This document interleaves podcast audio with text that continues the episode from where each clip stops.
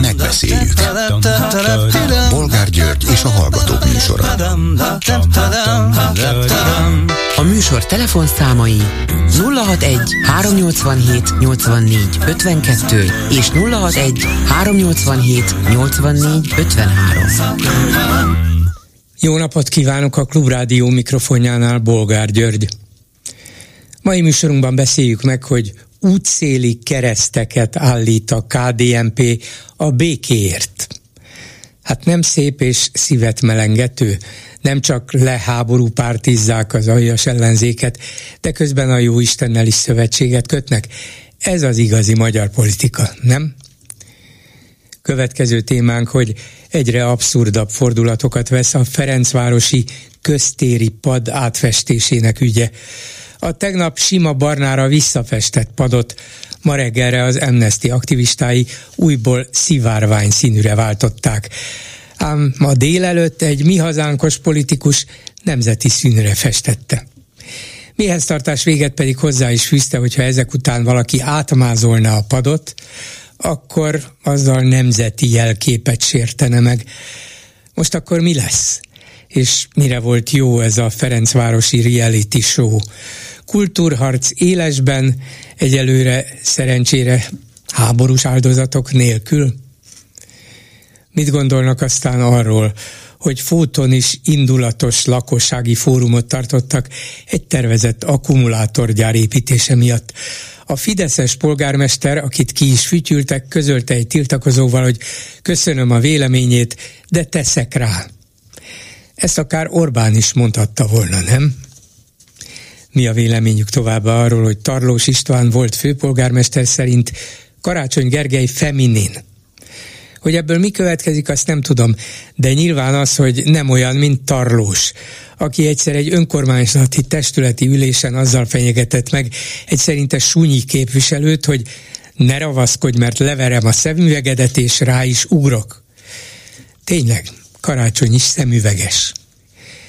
És végül beszéljük meg, hogy a kormány addig húzta az időt, amíg szinte biztossá nem vált, hogy az egyetemisták el fogják veszteni az Erasmus ösztöndíjat az egyetemi kutatók pedig a Horizont kutatási támogatást. Hát persze, hogy Brüsszel lesz megint a hibás. Az a sunyi, sunnyogó, szemüveges, feminin Brüsszel. Telefonszámaink még egyszer 387 84 52 és 387 84 53. Háló, jó napot kívánok! Jó napot kívánok, Bolgár úr! Én nagyon rosszul hallom önt, ön hall engem? Én jól. Jó. Én a Ferencvárosi padhoz jelentkeztem be, de két régebbi témát is szeretnék még egy kicsit előhozni, ha lehet. Igen. A podokkal kapcsolatban, hát egyáltalán itt az embernek már nagyon régóta az a benyomása van, hogy ez az ország, ez Orbán Viktor homokozója. És most úgy tűnik, hogy túl néhányan még beszálltak ebbe az óvodába. Hát óvodás műsort adnak le ezekkel a padokkal. Ennek semmi értelme nincsen. De most kérdezem én, hogy most, hogy rátestették a nemzeti színű ö, jelképet, erre a nemzeti színű jelképre rátehetjük a fenekünket? Jó kérdés, igen. Nem, hogy meg ne sértsük a nemzeti színeket. Igen, jó kérdést. De jellemző sajnos az egész, az egész sorozatra. De önmagában az is bohózat volt, vagy, hogyha, vagy csak lett belőle, tehát az is bohózat volt, amikor szivárvány színűre festették, nyilván a mostani hétvégi Pride-ra gondolva. Hát nem kell lett volna ezt kezdeni, de ha már, ha már belekezdtek, akkor nem ugyanazt a padot, akkor körbe kellett volna rakni azt a teret. Padokkal egy szivárvány, egy barna, egy nemzeti egy. Mit tudom én, és mindenki üljön a saját padjára. Hát komolyan mondom. Na, egy régebbi, és kapcsolódik ez a szivárványhoz. A, a, a, azokhoz, azokhoz a az emberekhez szeretnék most szólni, akik nem ellenségesek a homoszexuálisokkal kapcsolatban, hanem jó indulatú, megértőek, együttérzőek, sajnálják ezeket az embereket, mert hát ez orvosi probléma, ez egy génhiba, mondják. A másik táborhoz nem szólok, mert ők meggyőzhetetlenek, de őket szeretném, egy, egy képet szeretnék festeni nekik. Van egy gyönyörű virág, a rózsa. Van belőle nemesített, van futórózsa, bavarózsa, labdarózsa, pünkösdi rózsa. Melyik a génhibás? Így van.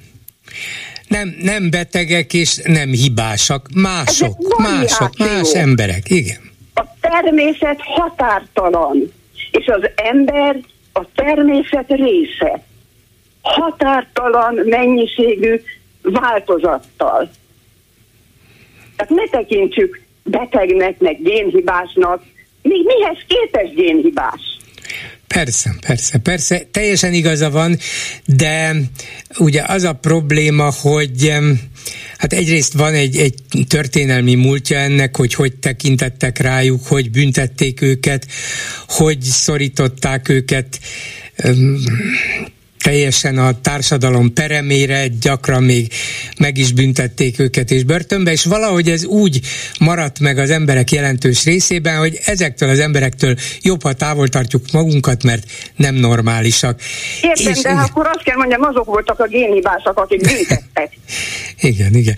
Csak mondjuk tudomásul kell venni ezt a történelmi hátteret ahhoz, hogy, hogy nem kell feltétlenül mindenkit elítélni, aki még most is kicsikét óvatosan, meg félve, vagy idegenkedve néz a melegekre, mert ezt tanulta, ezt hallotta, így nőtt föl, ilyeneket mondtak neki, de éppen azért kell erről minél többet beszélni, vagy például könyveket írni róla, vagy filmeket bemutatni, hogy minél többen értsék meg, hogy nem, ez nem betegség, nem rosszabb emberek, mint az úgynevezett normálisak, ez is a, az emberi társadalom egy része, így születtek, így akarnak élni, engedjük meg nekik. Ez a természetes, ha De élhetik hogy, az hogy életüket. Az, még az is egy milyen kifejezés, hogy engedjük meg nekik, érti? Persze, igaza van. Nem, nem, tart, nem tartoznak ők engedélykéréssel. Po- pontosan, Tehát igen. Kellene, én azért mondtam el ezt a példát, mondhattam volna még különböző fákat, tölgybűk, stb.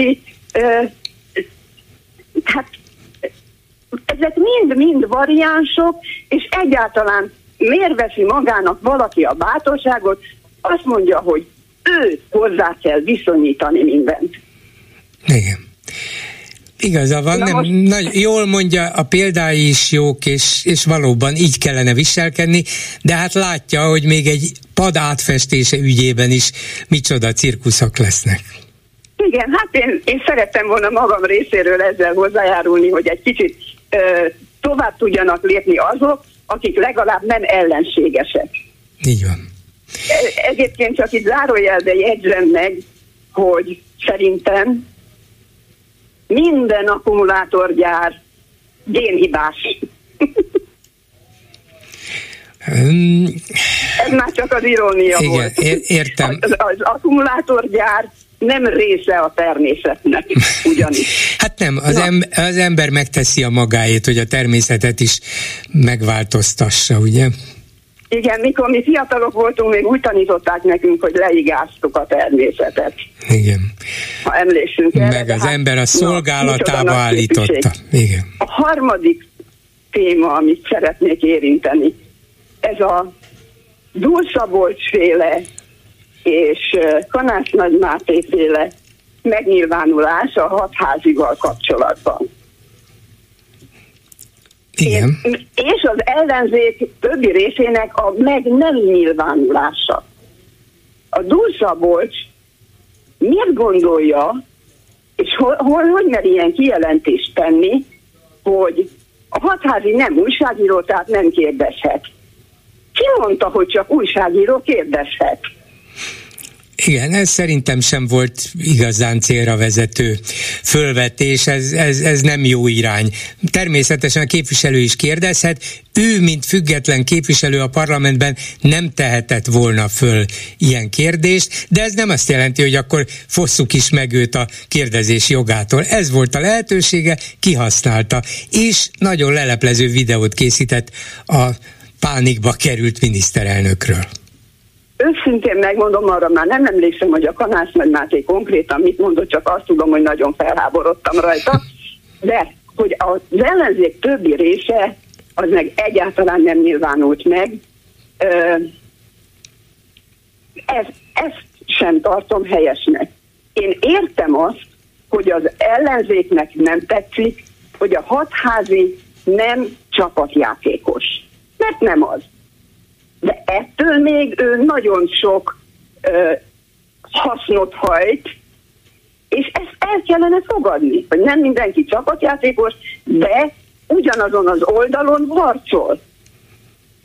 Tehát I- igen. És nem kellene agyon hallgatni. És úgy és hozta... Nem is a hatházi miatt. Most leszek olyan szempelen, és azt mondom, hogy miattam. Miattam kellett volna megszólalniuk. Ugyanis Orbán Viktor Magyarország miniszterelnökének játsza magát. Én pedig ennek az országnak állampolgára vagyok. Ha én olyan közel kerülhettem volna, vagy kerülhetnék, nekem is jogom lenne kérdést intézni hozzá. És ő nekem, mint magyar állampolgárnak, miniszterelnökként nem mondhatná azt, hogy magával nem beszélek. Mert maga egy sunyi, sompolygó, szőrét vesztett vidéki róka. De érti? Hát, hogy ne érteném, igen, hát... egyet is értek önnel, és úgy gondolom én is, hogy ö, hatházi kihasználta azt a lehetőséget, ami, szá, amit ő talált ki magának, ezzel, ezzel bizonyos értelemben védekezésre kényszerítette a miniszterelnököt, aki úgy reagált, ahogy, de olyan kényelmetlen helyzetbe hozta, amilyenbe az ellenzéki képviselők a parlamenti üléseken nem tudják a miniszterelnököt hozni. Úgyhogy ez mindenképp hatházi érdeme volt, hogy ez megtörtént. És nekik meg kellett volna védeni hatházit, és meg kellett volna védeni önt, engem és a másokat. Igaza van. Köszönöm szépen. Én is köszönöm, hogy meghallgatott. Viszont. Viszont hallásra. A következő percekben arról a Fóti lakossági fórumról lesz szó, amelyen egy tervezett akkumulátorgyárral kapcsolatban fejtették ki a véleményüket a megjelentek, de hallgassunk meg egy ott készült hangfelvételt, amit a magyar hang készített, és az ő engedélyükkel tesszük most közé, csak hogy érezzék, hogy mi folytott és hogyan. Az, hogy mennyire vert át bennünket a Hello Park, tudni kell azt, hogy én egy gentleman agreement megegyezést lehet nevetni rajta természetesen, de aki nem tudja, egy szóbeli megegyezést tettünk a Hello Park vezetésével, és a kérésem az volt, amit már elmondtam, hogy olyan szennyező tevékenység ne kerüljön ezekbe a raktárokba, ami a lakosság számára gondot, problémát okoz. És derültékből a lórugásként értem meg azt, hogy akkumulátor üzem e, tervezése, illetve akkumulátor raktározása kerülhet sor. Akkor jött a következő kérdés, mik azok a biztonsági feltételek, amikkel meg lehet ezt tenni? Nem kell tenni. Egyáltalán. Nem vagyok elájulva én se, ezektől vigyék már el. Most hányszor kell még ezt elmondanom? Nekem is van két unokám, hagyd ne soroljam már fel a dolgokat. Vagy miért nem? Nekünk ebből elegünk van, úgyhogy nem érdekel minket ez a vészhelyzet elhárítás, meg a mindenféle egyezkedés a kormányról vagy bárkivel. Minket egy érdekel, hogy fótra nem kell semmiféle akkumulátor, összeszerelő, gyár meg semmi. Minden menjen el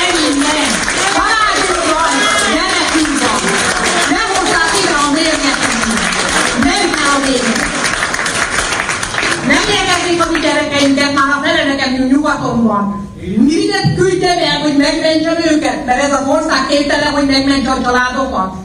Védik a családokat. Mivel védik? Ezekkel, drága. A polgármester tudom, hogy egy játék a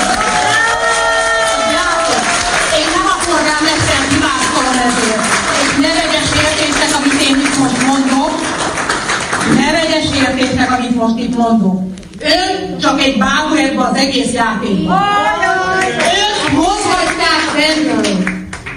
Ennyi. Amit ott mondanak, ön azt fogja csinálni. Ígérhet maga itt nekünk most bármi.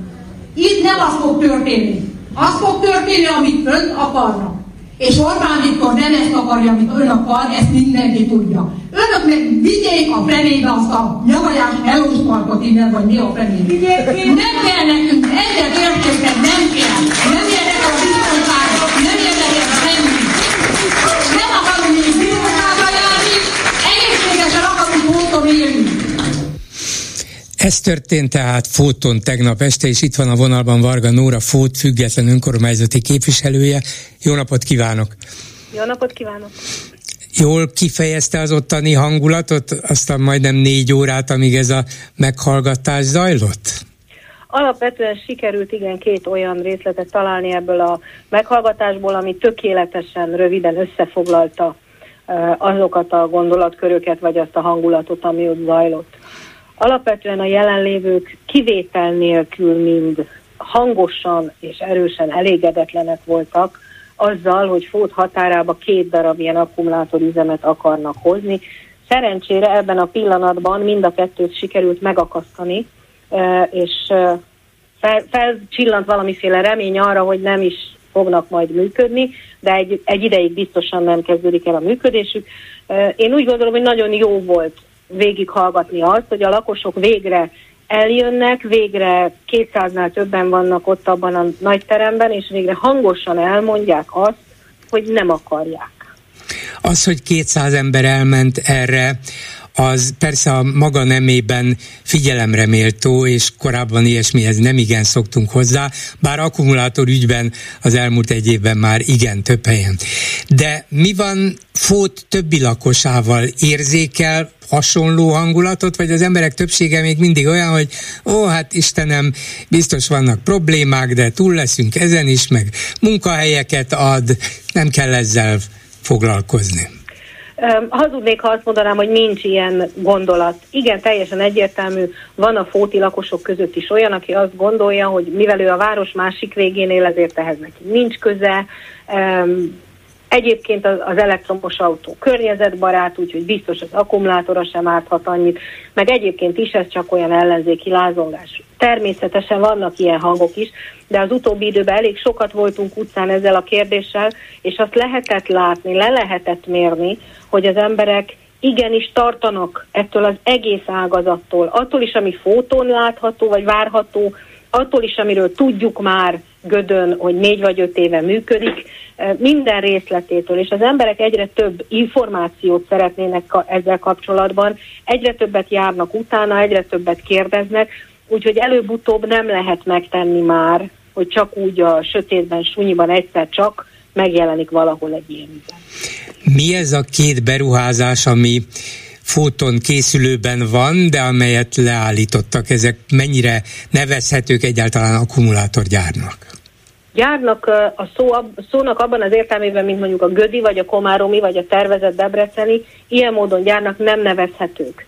Az egyik a HTNS koreai cégnek egy veszélyes anyagraktára, ahol akkumulátor alapanyagokat fognak raktározni 4000 tonna uh-huh. uh, akut Akkor ez, akkor ez bocsánat, ez, ez valami olyasmi lehet, mint amire amiről elterjedtek hírek itt Budapesten, hogy Soroksáron lenne egy ilyen nagy kínai átrakóközpont, az akkumulátor gyárhatáshoz szükséges veszélyes anyagokat szortíroznák és logisztikailag küldenék ide meg oda, amire a miniszterelnök a parlamentben mondta, hogy ilyen nem lesz.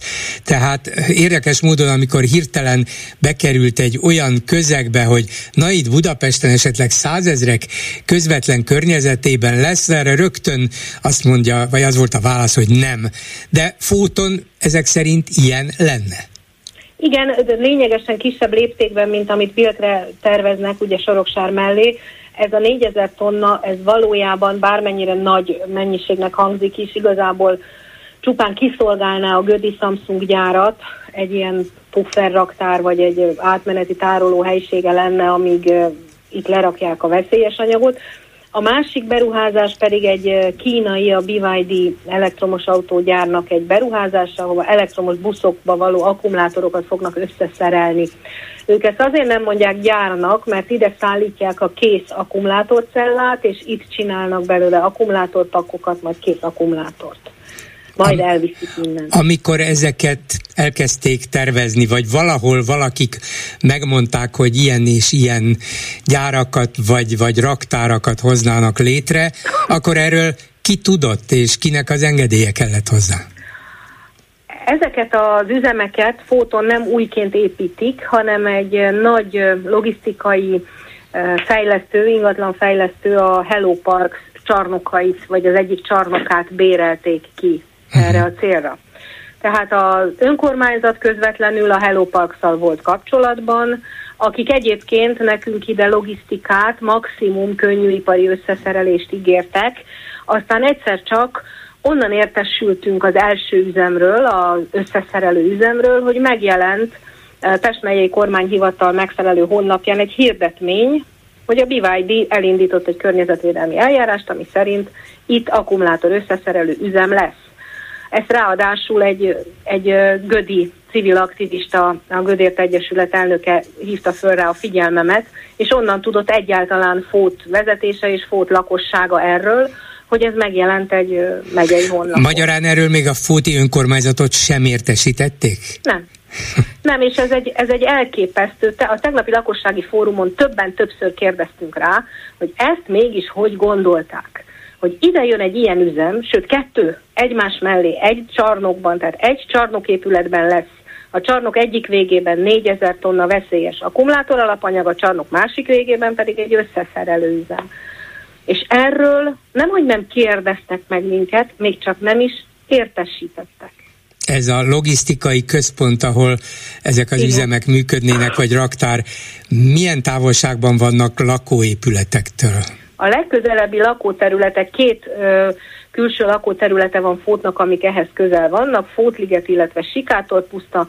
Ezeknek a közelebbi házai olyan 4-500 méterre vannak ezektől az üzemektől. Azért ez elég közel van, akkor... Az bizony elég közel. Akkor megértem, hogy bár éppen most olvastam a HVG-n délelőtt egy, egy riportot arról, hogy Ikladon van egy ilyen veszélyes anyag veszélyes, lerakótelep, ami borzasztó szagot áraszt. Jogellenes, igen. Igen, de érdekes módon még a település lakóinak egy jó része sem tudja, hogy létezik egyáltalán, és a szagot is vagy megszokták, vagy nem érdekli őket. Magyarán biztos, hogy sok ilyen disznóság van úgy már egyébként is, csak most kezdik az emberek megérteni, vagy felfogni, hogy ilyen tömegesen kezdtek ezek jönni, és terveződni, éreződni, hogy hó-hó, hát itt, itt lehet, hogy valami veszélyes dolog jön, nem is egy, hanem sok. Igen, és az a legnagyobb baj, ezt elég gyakran elmondtuk már többen többször, hogy nem tudunk róla semmit. Nagyjából mostanra kezd egyébként valamiféle általános alaptudás lenni az akkumulátorgyártásról, de a lényeg az, hogy még mindig nem tudjuk, hogy valójában mi történik egy ilyen üzemben, milyen veszélyek lehetnek. Tudja Volgár úr, honnan tudjuk, hogy milyen veszélyek lehetnek? Onnan, hogy Gödön bekövetkeznek ezek a veszélyek sorban. Onnan, hogy Gödön tűz van, halálos üzemi baleset van, szivárgás van és méreg a talajvízben. Látjuk, hogy mi történhet, de egyelőre még nem tudjuk így az átlagember szintjén sem, és néha a tájékozott vagy képzett szakemberek szintjén sem, hogy milyen veszélyek várhatnak ránk. Emiatt aztán az emberek lényegesen érzékenyebbek ezekre a kérdésekre, különösen úgy, hogy minden ilyet nagy erőkkel próbálnak eltitkolni előlünk, lenyomni a torkunkon, és ha kimerjük nyitni a szánkat, vagy tiltakozni merünk, akkor viszont mindennek elmondanak. Tehát olyan módon söpri tisztára az utat ezek előtt, az üzemek előtt, vagy ezelőtt a technológia előtt a jogalkotás, a politika, a közigazgatás, hogy esélyünk nincs arra, hogy egyáltalán kérdezzünk. Amikor egy göd nagyságú üzemnél, vagy akár a fóti akkumulátor összeszerelőnél is azt mondja a környezetvédelmi hatóság, hogy ezeknek az üzemeknek nincs jelentős környezeti hatása, ezért még egy egyszerű környezeti hatástanulmányt sem kell készíteniük. A, az önkormányzat mit tehet? Egyáltalán mibe van valamiféle értelmezhető, vagy, vagy valami következménnyel járó közbelépési lehetősége? Ugye ez attól függ mindig, hogy az, az adott önkormányzat vagy az adott városban, településen hogy kezdődik a beruházás. Itt Fóton az önkormányzat annyit tudott tenni, hogy mind a két üzemnél a folyó eljárásban, az egyik egy környezetvédelmi, a másik egy iparbiztonsági volt, észrevételeket nyújtott be, tiltakozott, illetve az egyiknek a határozatát, amikor a, a, a veszélyes anyagraktár megkapta a katasztrófavédelmi engedélyt, azt megtámadtuk perrel. Tehát az önkormányzat beperelte a hatóságot. Ez egy fideszes többségű, fideszes vezetésű. Ez nagyon, igen, ez egy nagyon fideszes és mégis, És mégis beperelt. Olyannyira, uh-huh. hogy egyébként a fideszes polgármester hozta a keresetlevelet, hogy adjuk be, tehát uh-huh. a perindítást.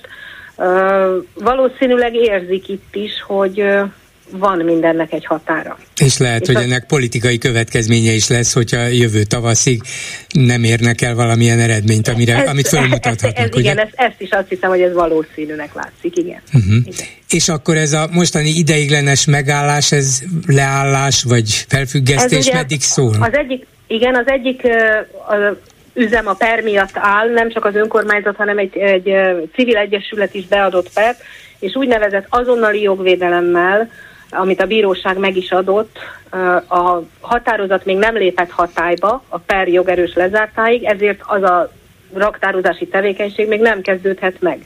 A másik, az összeszerelő üzem, őt a környezetvédelmi hatóság elengedte, ő mehetett volna, bejelentést tett a város jegyzőjénél, hogy akkor ő megkezdi a tevékenységét, azonban a város jegyzője ezt a bejelentési eljárást felfüggesztette, mivel ebben az ügyben is per van folyamatban, és más kérdések is, tehát ezt a jegyző állította meg azzal, hogy felfüggesztette az eljárást, így az összeszerelősen kezdheti meg a tevékenységét. Uh-huh.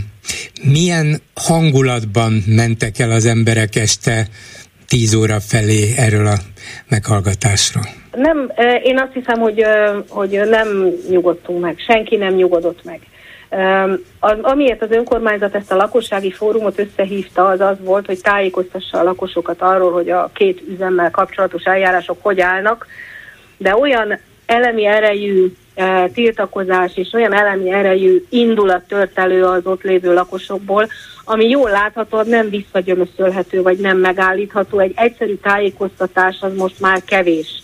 A lakosság nagyon határozott fellépést vár az önkormányzattól is, az ott helyben lévő politikusoktól is, mindenkitől, aki csak ebben bármit is tehet, hogy ezek az üzemek ne jöjjenek ide szóra. Még egy dolgot, nem tudom, hogy ezt érezhető, egyáltalán érezhető-e, észlelhető-e néhány órával a fórum után, de egy ilyen 200 fő részvételével megtartott, indulatos, felháborodott fórumnak a híre elterjed a városban? Szóval nem, volt, nem voltak ott sok ezren, de hallanak róla?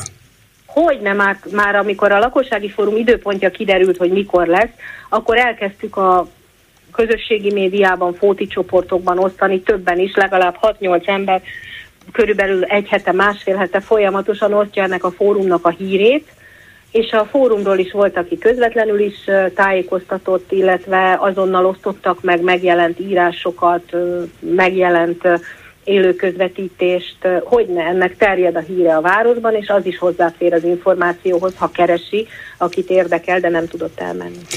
Köszönöm szépen Varga Nórának, Fót független önkormányzati képviselőjének, viszont hallásra. Köszönöm szépen, viszont hallásra. Háló, jó napot kívánok!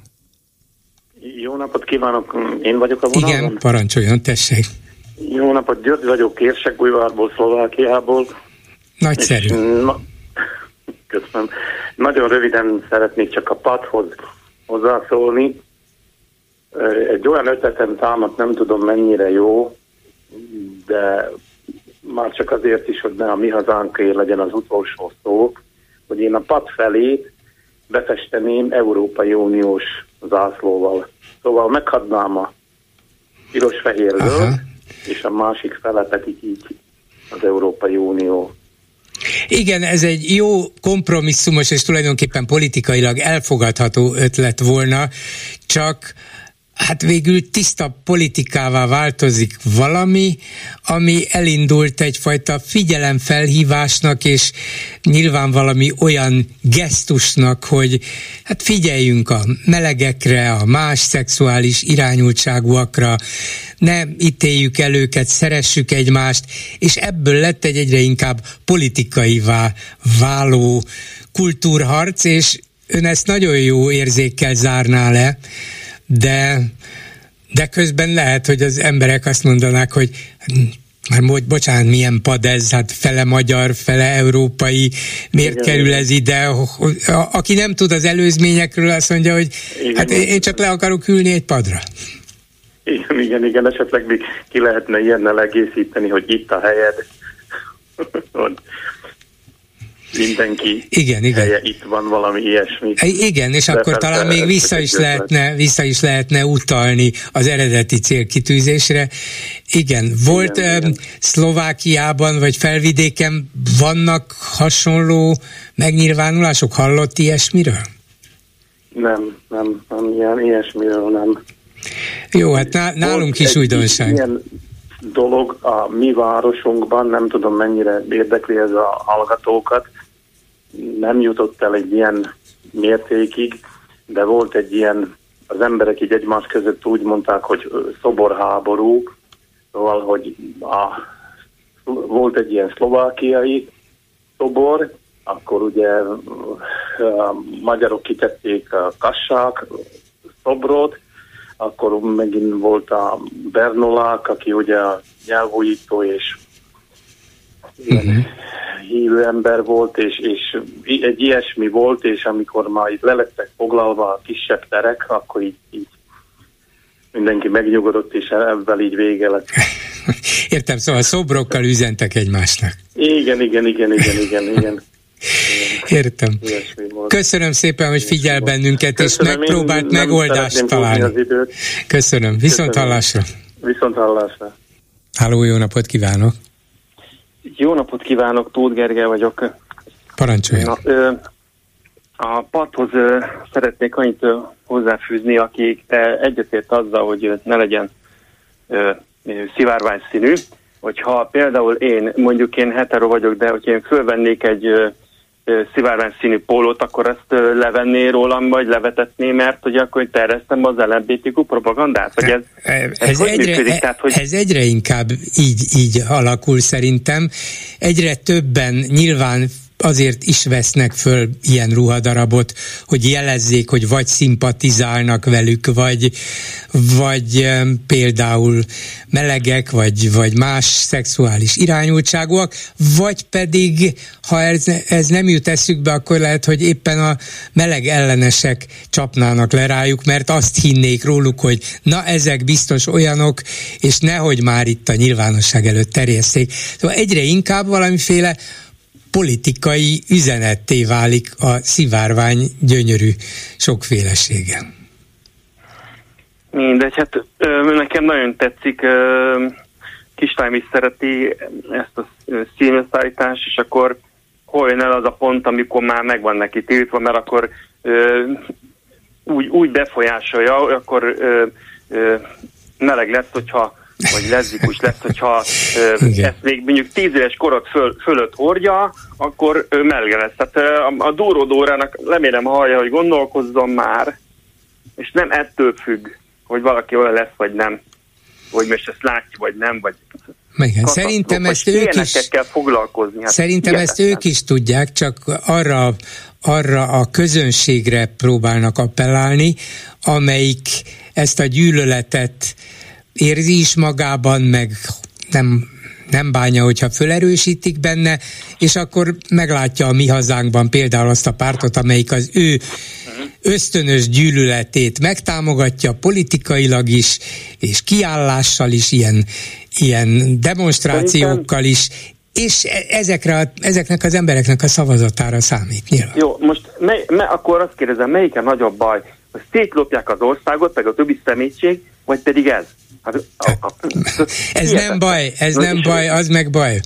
Persze. Na mindegy, nem is ezt akartam mondani, hogy ez a veszélyparipám, hogy, hogy a, a, a bizonytalanokat meg kell győzni, illetve a, a fideszeseket is legalább elbizonytalanítani, és erre szerintem tök jó módszerén vannak, és azoknak, akik azt mondják, ez úgyse lehetséges, elmondanám 2002-ig engem nem érdekelt a politika, aztán érte az egyik rokonunk és a, az, az apukámmal hárman beszélgettünk, és ak- még a választások előtt így fölnyitotta a szemet, hogy úristen, mit csináltak 2002 előtt Orbánék, és akkor, akkor utáltam meg őket. Tehát soha nem lehet tudni egy olyan embert, akit nem érdekel a politika, mikor jön ez a szikra, amikor elkezd érdekelni. Jó? És ez egyik a másik meg az, hogy azoknak is szeretnék üzenni, akik azt mondják, hogy aki Fideszes, az ne, ne kapcsolják be meg a Fideszes politikust, azért jó, hogyha bekapcsolják, mert akkor ők elmondják a véleményüket, és a bolgár úr jókat tud mondani, érveket, meg mindent, és ezzel is fölkészít minket arra, hogyha összekerülünk ilyen emberrel, aki ezeket mondja, hogyan tudunk ellene védekezni, és hogyan tudjuk esetleg meggyőzni, vagy aki, aki más, aki hallja, hogy, hogy nyerjük már meg ezt a választást. Jó? Tehát a, a 2006 előtt nem is tudom, mikor, mikor a, a, a MSZP-s politikusok a, ö, ö, azt mondták, hogy ők nem mennek a hírtévébe nyilatkozni, mert hogy, hogy ők ö, hazug tévéhez nem megyünk, nagyon rossz ötlet volt, mert sokan jobboldaliak büszkék arra, hogy csak, csak azt hallgatják.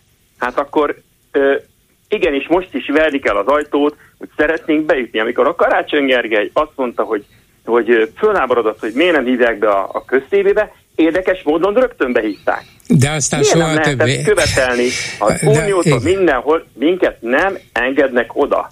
Igen. Szóval, hogy Ebben igaza van. hogy ilyen kis ö, információ ö, ö, bombákat, meg érv készleteket kell elhelyezni a bizonytalanok és a fizetesek fejére. Például azt, hogy beírja valaki a YouTube-on, hogy Orbán Viktor és a himnusz. Na hát ebben az van, hogy Orbán Viktor, amikor van parlamentben a himnusz, akkor beszélget, rögcsél, forgolódik, barmi nem érdekli az egész, bárki megnézheti, ugye a legnagyobb magyar, hogy viselkedik, úgyhogy nem érdekli a himnusz. Míg a Latorcai Jánosnak mond valamit, és ő mondta, hogy ezt még megvárom. Tisztán lehet hallani. Igen. Ebből még nincsen botrány. Azt kell beírni, Orbán Viktor és a himnusz. Meg fogjuk, meg, fogjuk, meg fogjuk nézni, csak úgy, mint a sunyi sompolygó rókát, illetve az arról készült felvételt. Köszönöm szépen, hogy jelentkezett, minden jót viszont hallásra. És a vonalban itt van Demeter Áron, az Amnesty International Magyarország emberi jogi szakértője, programvezetője. Jó napot kívánok! Jó napot kívánok! Hát gondolták volna, hogy egy Tompa utcai pad szivárvány színűre történt átfestéséből ekkora országos politikai ügy, sőt botrány lesz? Hát azt, hogy ekkora, azt, azt szerintem kevesen, kevesen gondolták, vagy kevesen gondoltuk ezt az elején. Um, én nagyon remélem, hogy ez a pad ez nem úgy vonul be a, az emlékezetünkbe, hogy ez a botrányról szólt, hanem hogy én remélem, hogy ezért a többség az, az elsősorban arra fog emlékezni, hogy áll, állt egy szivárványos pad a Tompa utcában, Ferencvárosban, és hogy an, annak arra a szimbólumra fog emlékezni, hogy 2023 Magyarországán, amikor a kormány mindent megtesz azért, hogy a szexuális és nemi kisebbségeket kiradírozza a közéletből, hogy akkor volt, voltak emberek, akik, akik megpróbálták, ha, ha csak egy pad erejéig is, de, de ellentartani ennek, és visszahozni ezt a, ezt a magyar nyilvánosságban. De azért hogyha őszinte akar lenni magával is velünk is, akkor el kell ismernie, hogy nyilván nem azért festették át a padot, hogy az ott sétáló néhány száz ember majd a következő napokban nyugtázza, hogy igen, nincs ezzel semmi baj, esetleg nem is érti egy részük, hogy miről szól, de milyen szép szivárvány színű a pad, hanem remélték is talán, hogy lesz ennek valamilyen visszhangja benne sok elítélő vagy felháborodott is. Azt nem reméltük, hogy lesz, lesz benne sok elítélő vagy felháborodott visszhang vagy visszajelzés, de egyébként részben igen, tehát részben mi ezt, mi ezt Ferencvárosnak és Ferencvárosi embereknek is, is festettük, ahol mit egyébként a, a, a helyben, meg az, meg az online érkező visszajelzések abszolút vissza is igazolnak, tehát hogy um, az a narratíva, hogy itt a Ferencvárosiak ezt a padot nem akarnák, az egy, az egy hamis, ez, nem, ez egy nem igaz narratíva, itt az elsétáló emberek többsége az nagyon szomorú, amikor ezt a padot, padot emberek tönkreteszik és megrongálják.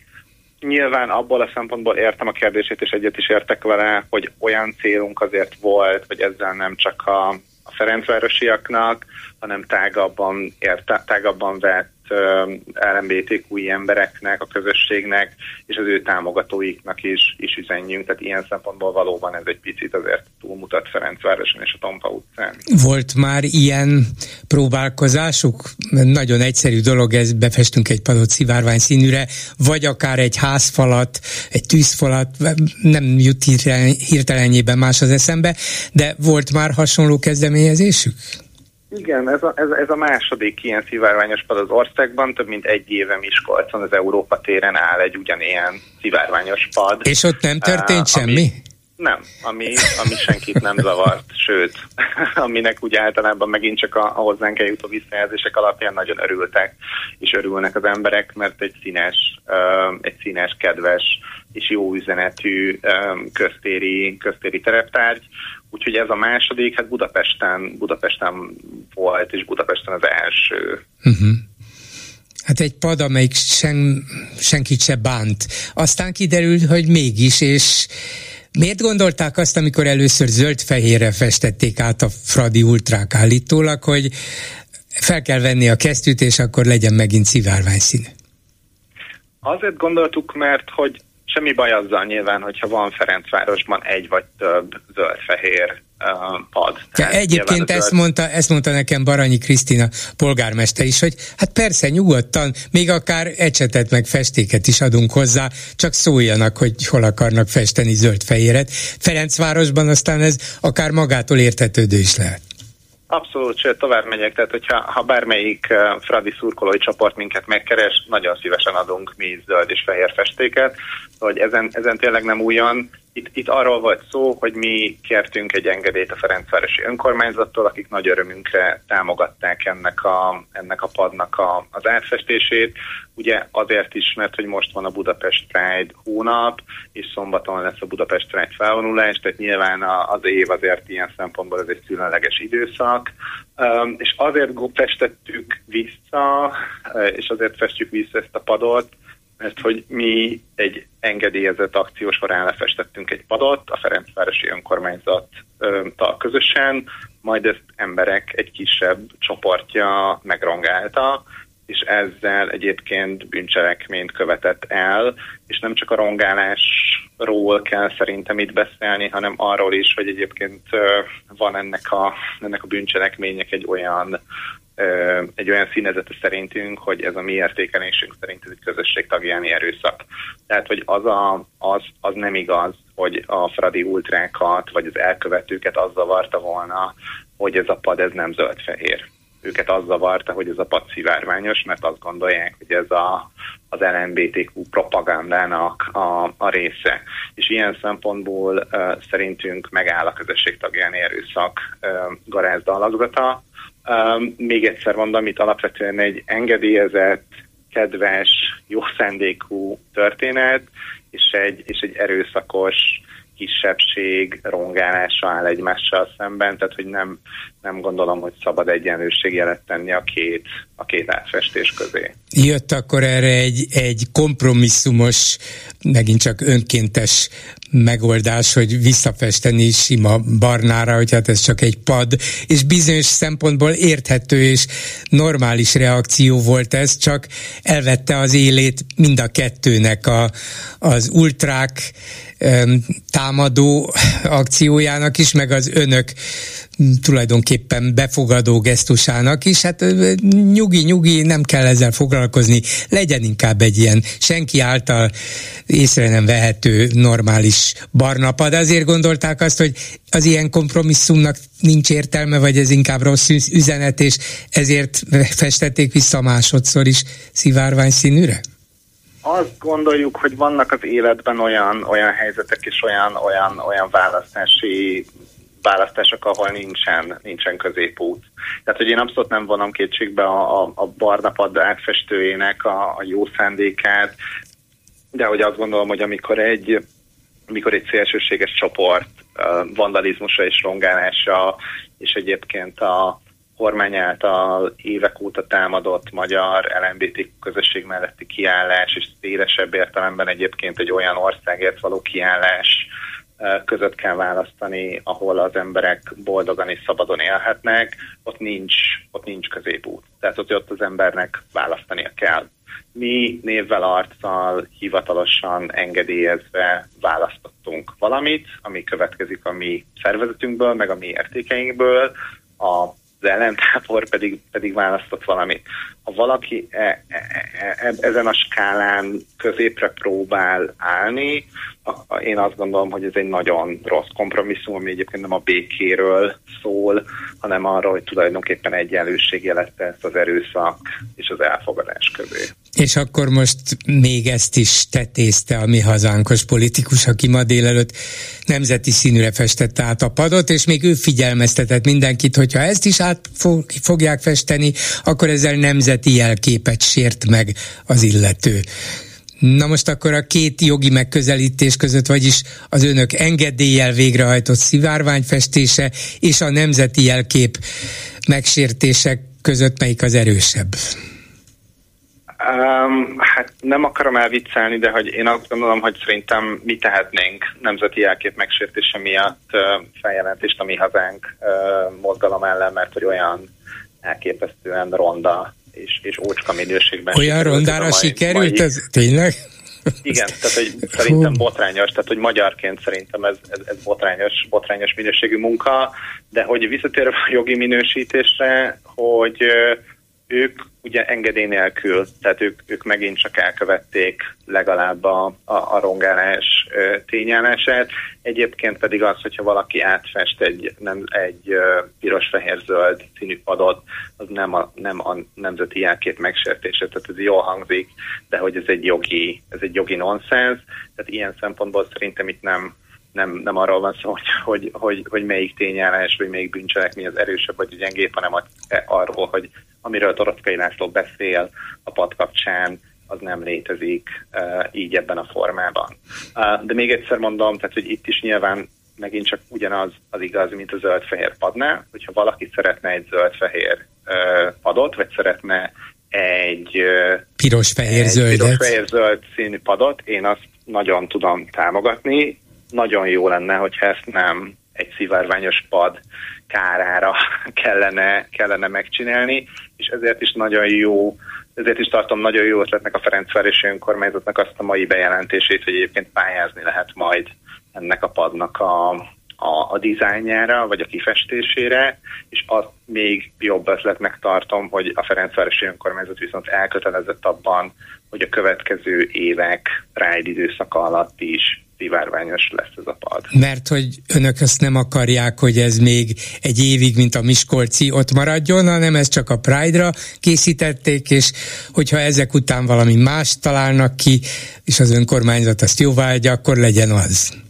Ezt az önkormányzat, azt az önkormányzat javasolta, és mi egyetértünk vele, mert azt gondoljuk, hogy egy szép, egy szép gesztus, egy nyilvános pályázaton lehet az embereknek vagy a csoportoknak számára fontos témákkal pályázni.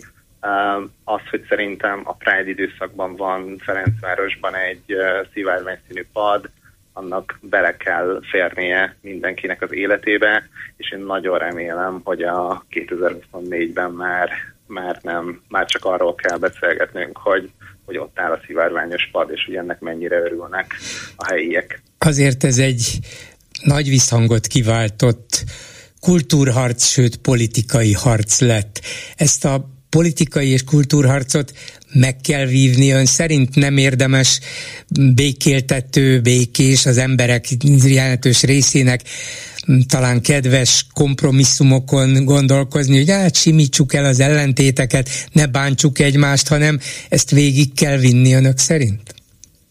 Én azt gondolom, hogy az ilyen típusú akciókat igen végig kell vinni, és azért, mert hogyha az ember mondjuk a padot, padszót behelyettesíti mondjuk a Budapest pride vagy behelyettesíti iskolai szegregációval, vagy behelyettesíti bármilyen más egyéb fontos témákkal, akkor megint csak ahhoz a, ahhoz a dilemmához jut el, amiről az előbb beszéltünk, hogy vannak olyan helyzetek, amikor nem amikor nincsen középen, amikor az én, legalábbis az én értékelésem, vagy a mi értékelésünk szerint nincsen, nincsen középen állás, vagy hogy az nem, az nem egy jó pozíció. Ebben a helyzetben 2023 Magyarországen, amikor könyveket fóliáznak le, amikor a tévében nem lehet bemutatni homoszexuális embereket, amikor könyvkiadók félnek attól, hogy nem jelenhetnek meg olyan könyvek, amikben meleg karakterek szerepelnek, és egyébként pedig a kormány aktívan használja politikai célokra a szexuális és nemi kisebbségek elleni gyűlöletkeltést, akkor, nincsen, akkor nincsenek belgák. Tehát én azt gondolom, hogy mindenkinek, mindenkinek oldalt kell választania, és én egyébként mondjuk a közönkutatásokból azt látom, hogy a magyarok többsége egyébként egyre inkább az elfogadást és a, és a jogegyenlőség melletti kiállást választja. Nyilvánvaló mindig lesznek olyanok, akiknek ez nem tetszik.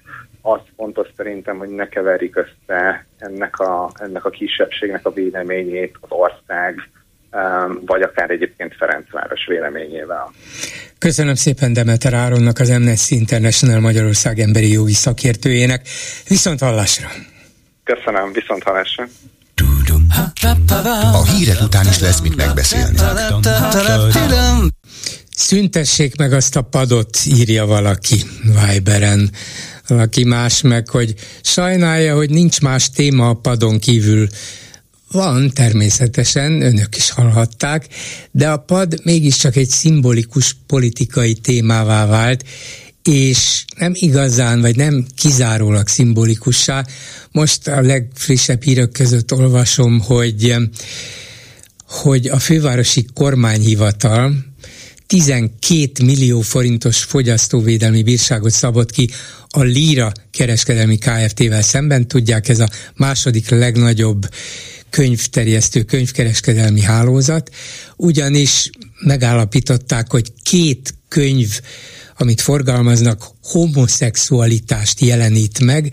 Ennek ellenére a gyermekeknek szóló ifjúsági irodalom körébe sorolt könyvek között helyezték ki azokat, forgalmazásuk pedig nem zárt csomagolásban történt.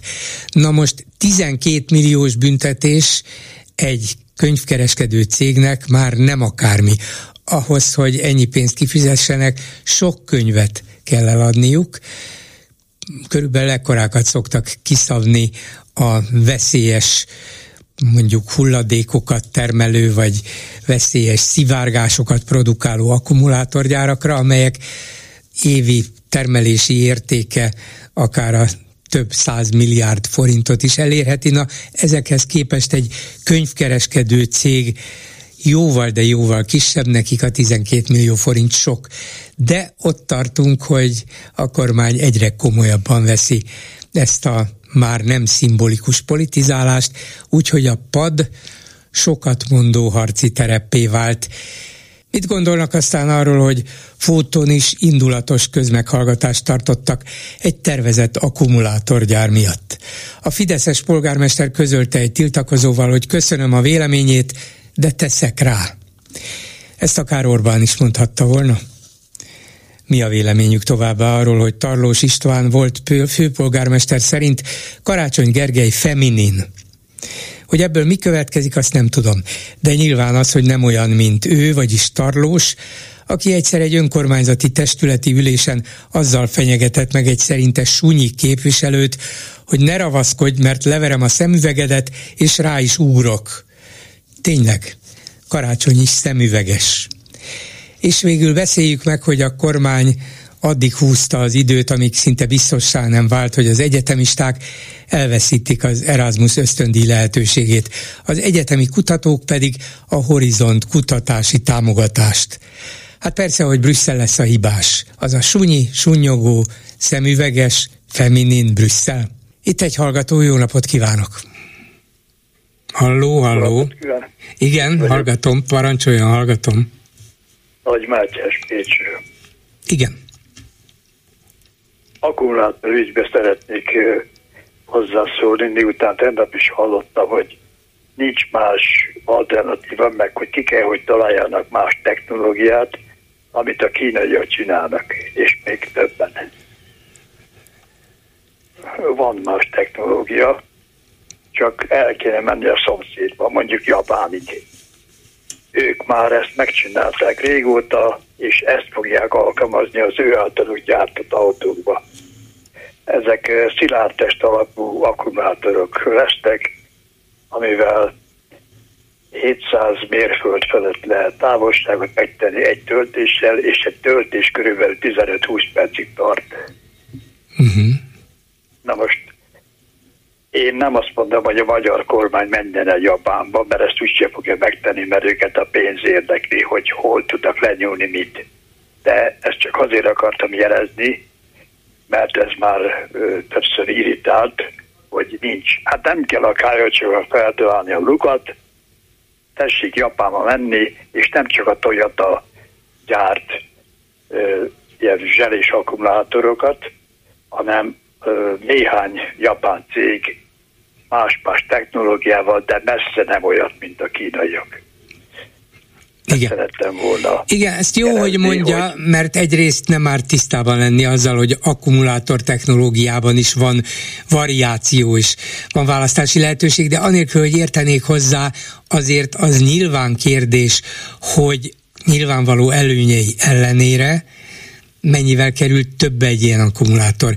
Miért nem egyértelműen erre szavaznak mondjuk az európai autógyárak, miért alkalmazzák ezt a nem csak kínai gyárak által produkált technológiát, ezt a lítium-ion akkumulátort. Igen. Tehát biztos, hogy az egyiknek is vannak előnyei, a másiknak is, ennek is van hátránya, meg annak is. Az lehet, hogyha már a magyar kormány ennyire elkötelezte magát az akkumulátorgyártás mellett, érdemes volna tapogatóznia mondjuk a japánoknál is, hogy például, ha itt tennének, vagy itt lenne egy ilyen beruházás, lenne itteni autógyártó cég, amelyik erre volna vevő, nem tudom, még az is lehet, hogy lesz ilyen, csak azt akarom mondani, hogy ez nem kizárásos alapon működik, vagy ilyen, vagy olyan, mert az a másik, az biztos, hogy jobb, olcsóbb, hatékonyabb, mint ez, ami mellett mi kötelezzük el magunkat és kevésbé környezetszennyező, de én ezt csak azért akartam jelezni, vagy szerettem volna, mert felmerült többször, hogy nincs más, de uh-huh. hogy nincs más. Csak utána kellene járni, és széles körülön tájékozódni, és majd ha a Toyota Európába, nem Magyarországon, Európába fog gyártani autókat, akkor más lenne egy a leányzó fekvése. De miután Japán itt a közelünkben nem éget gyárt autót, most ezt a közelünkben ezt Hát Törökországban, Törökországban biztos gyárt, lehet, hogy máshol is, de Törökországban biztos. De, de nem tudom, az is lehet, hogy ott például elektromos autókat nem gyártanak, vagy nem tervezik. Fogalmam nincsenek, utána kéne nézni. De Na most igen. De az se biztos, vagy abban sem vagyok biztos, hogy az összes japán autógyár ezeket a technológiájú akkumulátorokat használná, vagy használja. A Toyota lehet, hogy elkötelezte magát mellette, és ha ők teszik, az azért fontos jelzés, mert mégiscsak ők a világ első számú autógyártói. Hát, Ugye? Tehát ez, ez jele, jelez valamit, csak azt akarom mondani, hogy még nem dőlt el ez a verseny. Ezért kérdéses, hogy ennyire szabad-e ilyen mértékben, ilyen nagyságrendben beleszállnunk nekünk ebbe. Na most a, a többi japán autógyár, mert nyilván nem a, a Toyota dolgozik, ez ő dolgozott, a többi japán autógyár is teljesen más technológiát használ, mint a, uh-huh. a kínaiak, meg ez a litium-ionos technológia, ami rengeteg energia, meg víz, meg stb. felhasználására készül, és szennyez nagy mértékben. Számtalan technológia van, ebbe most nem megyek bele, mert nem akarok tájékoztatást adni, de három-négy eltérő technológiával dolgoznak a japánok, és egyik se litium alapú. Igen.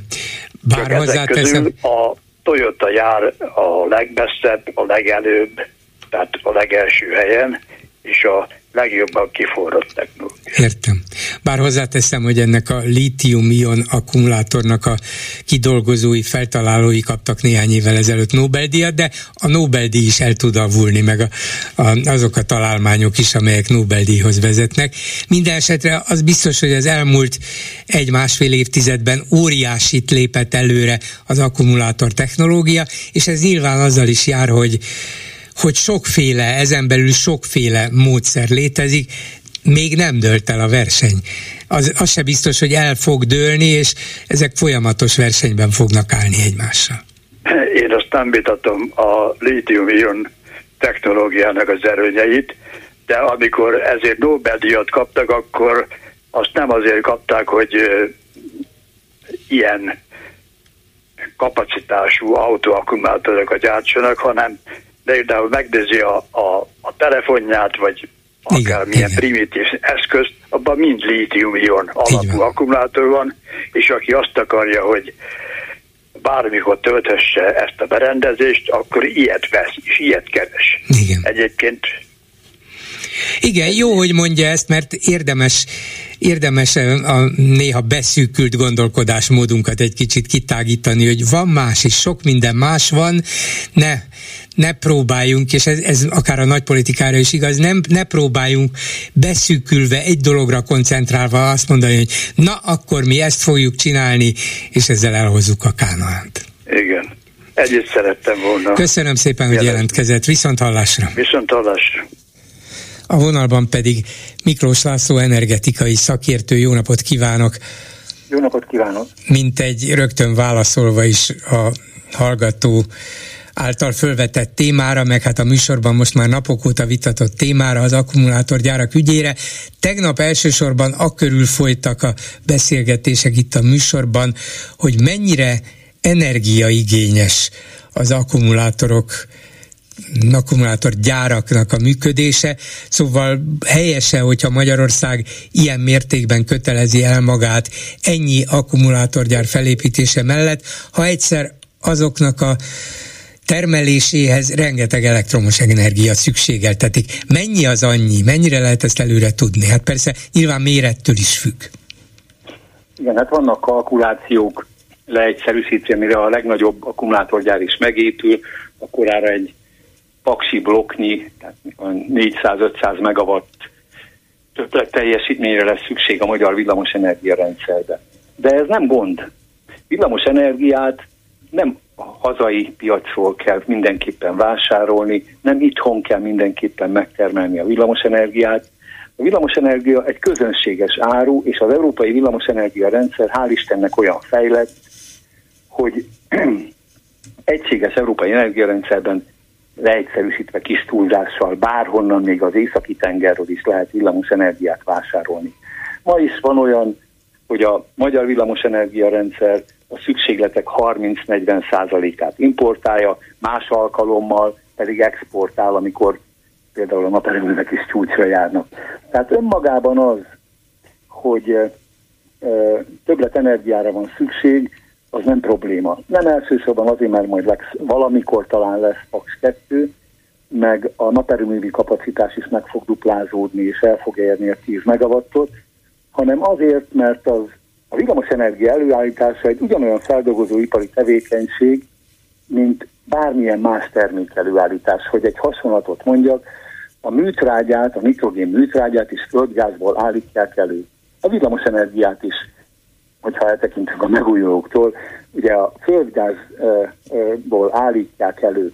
Tehát itt az a kérdés, hogy üzletileg megéri-e valakiknek Magyarországon villamosenergia termelő kapacitást létrehozni, vagy nem. Eddig nem érte meg, hogyha növekszik a villamosenergia igény, és ugye erre vannak hát, deklarációk, meg kormányzati szintű mondások is, akkor valószínűleg megéri itthon is villamosenergia termelő létesítményt létrehozni. Tehát ez nem egy extrém dolog, ettől nem kell félni, semmilyen különleges hátrány ebből nem származhat. Sőt, hát hogyha nagyon leegyszerűsítem a kérdést, egy újabb feldolgozóipari kapacitással, ha jövedelmező és rendesen, nyereségesen tudják értékesíteni, az növeli a magyar GDP-t, hogyha ilyen egyszerűen fogalmaz. Mégis körülbelül mekkora ez a plusz kapacitás, amire beláthatóan szükség lesz az energetikai miniszter, miniszter szerint két vagy esetleg három gázerőművet is kell a következő években építeni. Ezek mekkora teljesítményűek lennének körülbelül? Mi, mi a normális egy-egy ilyen gázerőmű esetében? 4-500 megawatt? Mennyire satszolja? Igen, a papírforma szerint három 500 megawatt körüli, egész pontosan két 500 megawattos erőmű, uh-huh. gázerőmű épülne. Tiszaújvárosban is egy ennél nagyobb, 650 megawatt kapacitású a Mátrai erőmű területén. De ezt azért úgy kell érteni, hogy akkor e, használja ki ezt a kapacitást, ha egész évben megy. Szó nincs erről, ezek a gázerőművek sokkal kisebb üzemítővel fognak járni, mint ezelőtt akár 5 vagy 10 évvel.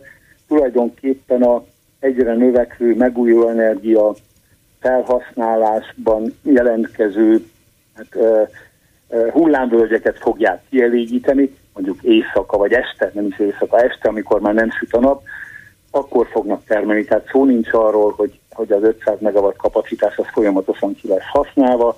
Egyes becslések szerint ez nagyjából a rendelkezésre álló naptári időalapnak a az egyötödével, egy hatodával fog üzemelni.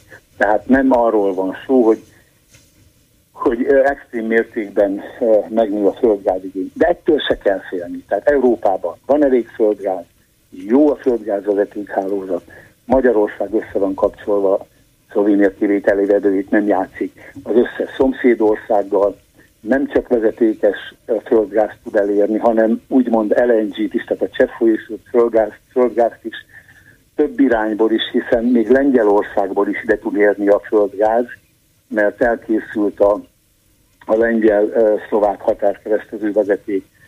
Ugye, de Görögországban is egy új LNG terminál épül, nem beszélve a horvát LNG terminálról, tehát földgázból lesz kínálat, alapanyaghiány nem lesz, de egyébként e, ezekről a kérdésekről a befektetőknek kell gondolkodni, ők kockáztatják a pénzüket, az ő dolguk az, hogy ezt helyesen mérjék fel, uh-huh. és hogyha kicsit visszatekintünk, nem véletlenül nem épült az elmúlt években e, Magyarországon földgázelőmű, mert úgy ítélték meg a befektetők, hogy nem tudnak megfelelő profitrátával, megfelelő jövedelmezőséggel termelni, amiben persze szerete van annak is, hogy ugye az ő nyereségadójuk 50 százalék a energiatermelők különadója miatt is más nehezítő jogszabályoknak, de hát ez mondjam, azon kívül, hogy a Magyar Energiahivatal, a hatóságok a jogszabályok szerint járnak el, a kormánynak úgymond nincs külön teendője. Igaz, hogy az MVM állami vállalat. De hát az MVM-től, mint állami vállalattól ugyanúgy elvárható, hogy jövedelmező beruházásokat hajtson végre, mint a MOL-tól, amelyik ugye magánvállalat.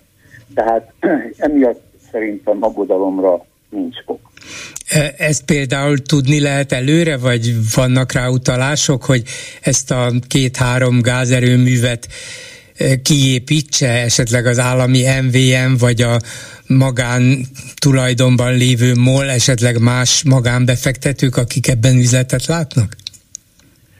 Hát most minden valószínűség szerint az MVM lesz a, az erőművek építője, hiszen ez a, hár, ez a két telephely, a Mátrai erőmű Aha, ez az övé. A volt tiszai erőmű telephelye az uh-huh. övé. Ugye lehet zöldmezősen is erőművet építeni, volt rá korábban terv valahol Szeged mellett, meg, meg a felső Tiszavidéken is, de hát nyilván a kiépített infrastruktúra mellett az a részszerű, hogyha olyan telephelyen épül erőmű, ahol megvan a nagy feszültségű vezetékhálózathoz a szükséges kapcsolat. De hát van egyébként ilyen telephely, Tiszolvároson meg már Mátrai erőműven túl másutt is, például a Dunai erőmű, amelyik egykor 2000 megawattos, 1860 megawatt kapacitással üzemelt, most is van ott egy, egy gázturbinás, nem is egy két blokk, de hát ők ugye a, most sokkal kisebb kapacitással mennek, tehát telephely van, és ha ez üzlet, akkor erre bizonyosan rá fognak startolni. És ebből a szempontból mindegy, hogy milyen lesz az energia, például a villamos energia vagy a földgáz ára, mert a mondjuk az ak- akkumulátorgyári felhasználók kénytelenek megfizetni azt az árat, és ők bekalkulálják azt, hogy jó, lehet, hogy az Ukrajna ellen indított háború miatt Oroszország már soha nem lesz olyan partner energia kereskedelemben, mint eddig volt, lehet, hogy emiatt az energiára tartósabb, magasabb lesz Európában, de nekünk még így is, ezzel együtt is megéri az, hogy itt ilyen energiaáron gyártsunk, vagy gyártassunk akkumulátorokat, mert, mert majd beépül amúgy is ez az árakba az európai autóiparban. Szóval a, kockázatot azt mondja nem a kormány, nem a magyar állam viseli, hanem azok a magánbefektetők, akik ezt tudva, ezt felmérve idejönnek. Igen, ez így van. Persze van bizonyos makrogazdasági kockázat is, amennyiben az a támogatás intenzitása, hogy szokták mondani, hogy közel 400 milliárd forintot ad a, a kormány ezeknek az akkumulátorgyáraknak a letelepüléséhez, az talán irreális mértékű vagy túlzott kapacitást eredményez Magyarországon, de hát ez nem a energiaellátással összefüggő, hanem a kormány gazdaság politikájával, amely ugye az akkumulátor ügyben egyébként helyesen abból indul ki, hogy a következő évtizedben, ha úgy tetszik, totális átállás lesz a robbanó motoros járművekről az akkumulátor meghajtású járművekre. Magyarországon van négy nagy autógyár, kézenfekvő, hogyha az akkumulátorgyártás Magyarországon is történik. Azonban az, hogy, hogy ilyen mértékű támogatást ad hozzá, és ráadásul úgy telepíti ezeket az akkumulátorgyárakat, hogy, hogy mondjuk úgy, hogy erővel. Tehát ugye a, a kirobbanó lokális Lenyom, Lenyomja mindenkinek a torkán, ahogy ezt most láthattuk legutóbb fóton, hogy az emberek mennyire aggódnak és dühösek. Igen. Igen, és ez, ez nagyon nagy veszély egyébként az egész, hát talán nem az egész program sikerére, de arra, hogy, hogy egy egyébként mondhatni üzletileg nemzetgazdasági szinten is elfogadható projekt nagyon sok nehézséggel nézzen szembe. Szóval a kormány most azt tenni, akkor tenni helyesen, ha például létrehozná a környezetvédelmi minisztériumot. Helyre kell állítani a bizalmat.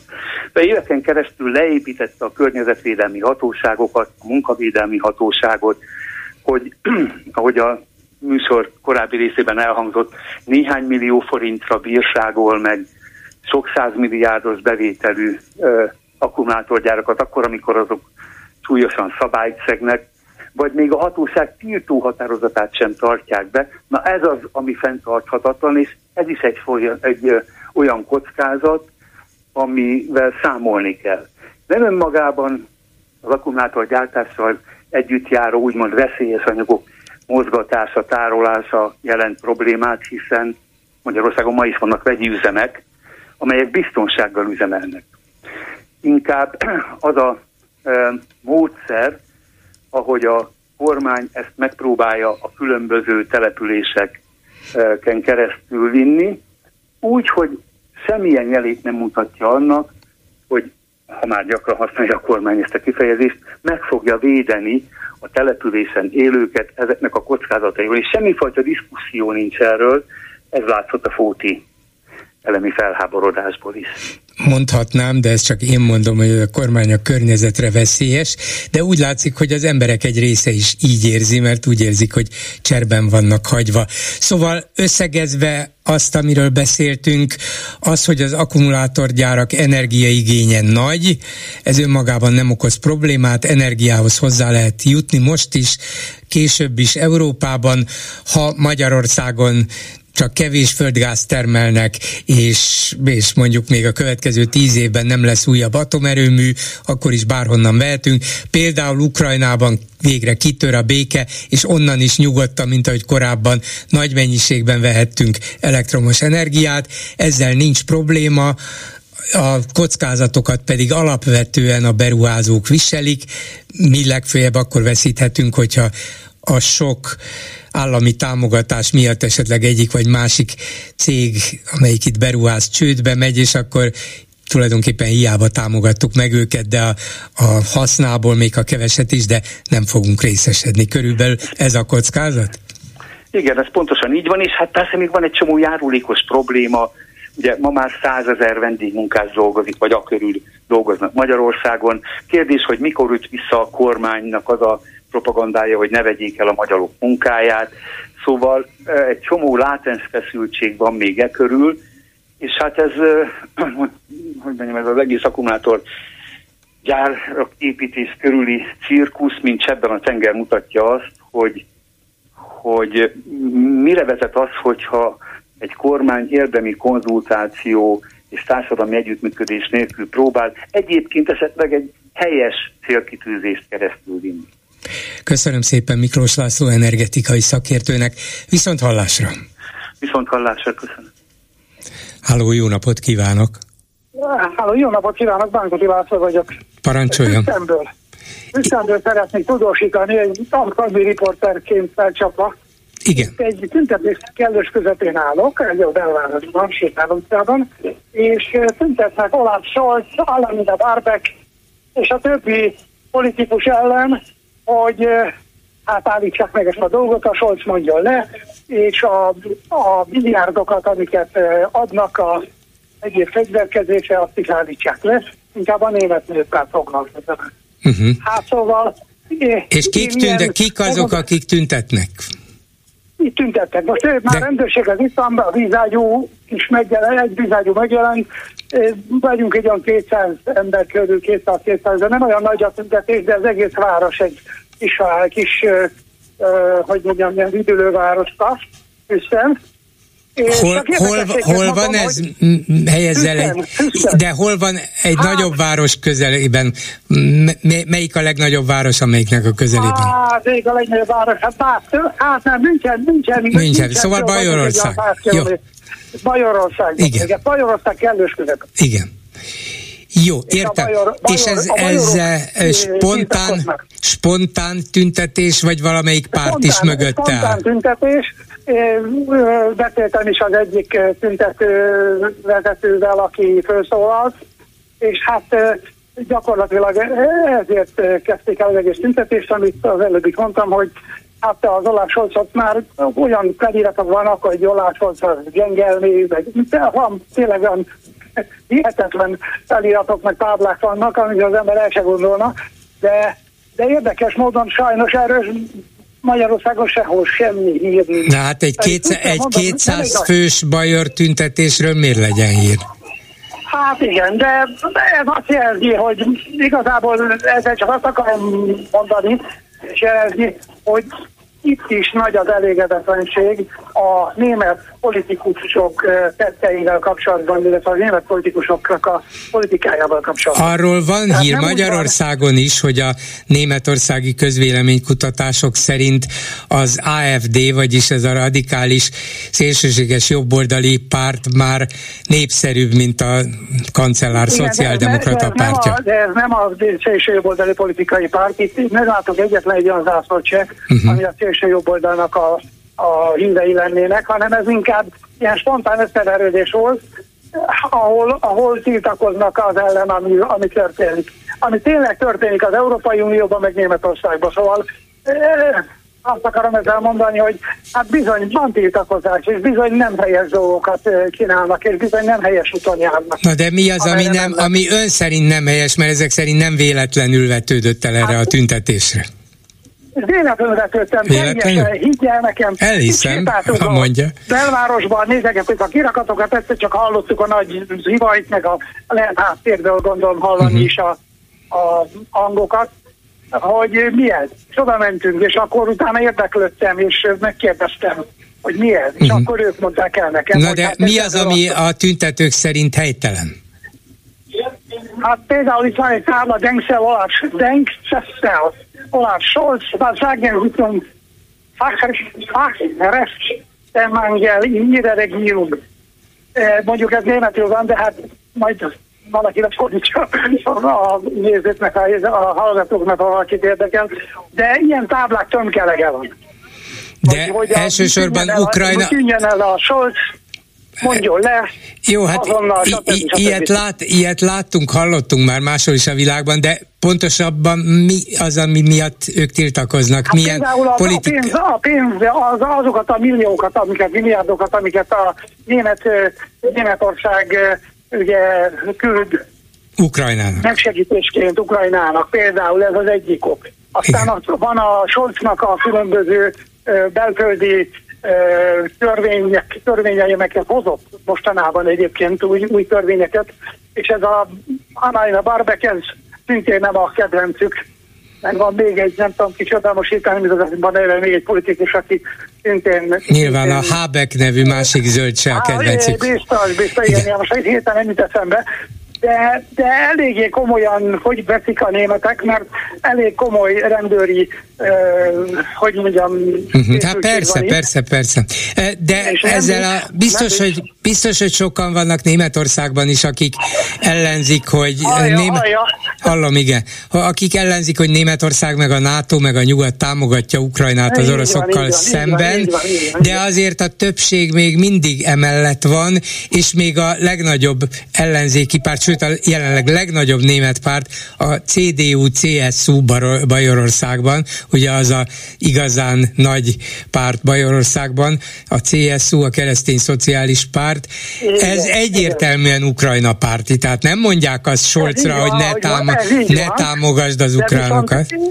Én az előtt sokat járok Bajorországban, de az előtt soha nem volt ilyen, ilyen még soha nem találkoztam. Uh-huh. Tehát egész a, a, a nagy 89, tehát a, a val leomlásakor akkor, akkor láttam ilyen nagy tömeget, és akkor volt ilyen borzasztó nagy cirkusz, de még ilyet Németországban, hogy spontán összereneznek emberek, kijönnek ilyen felírt táblákkal, és, és tiltakoznak. Hát, Ez, volt a, a, a járvány alatt, a Covid járvány alatt voltak ilyen hatalmas, voltak. Eh, tulajdonképpen hát, civil elégedetlenség és tiltakozás sorozat Németországban volt.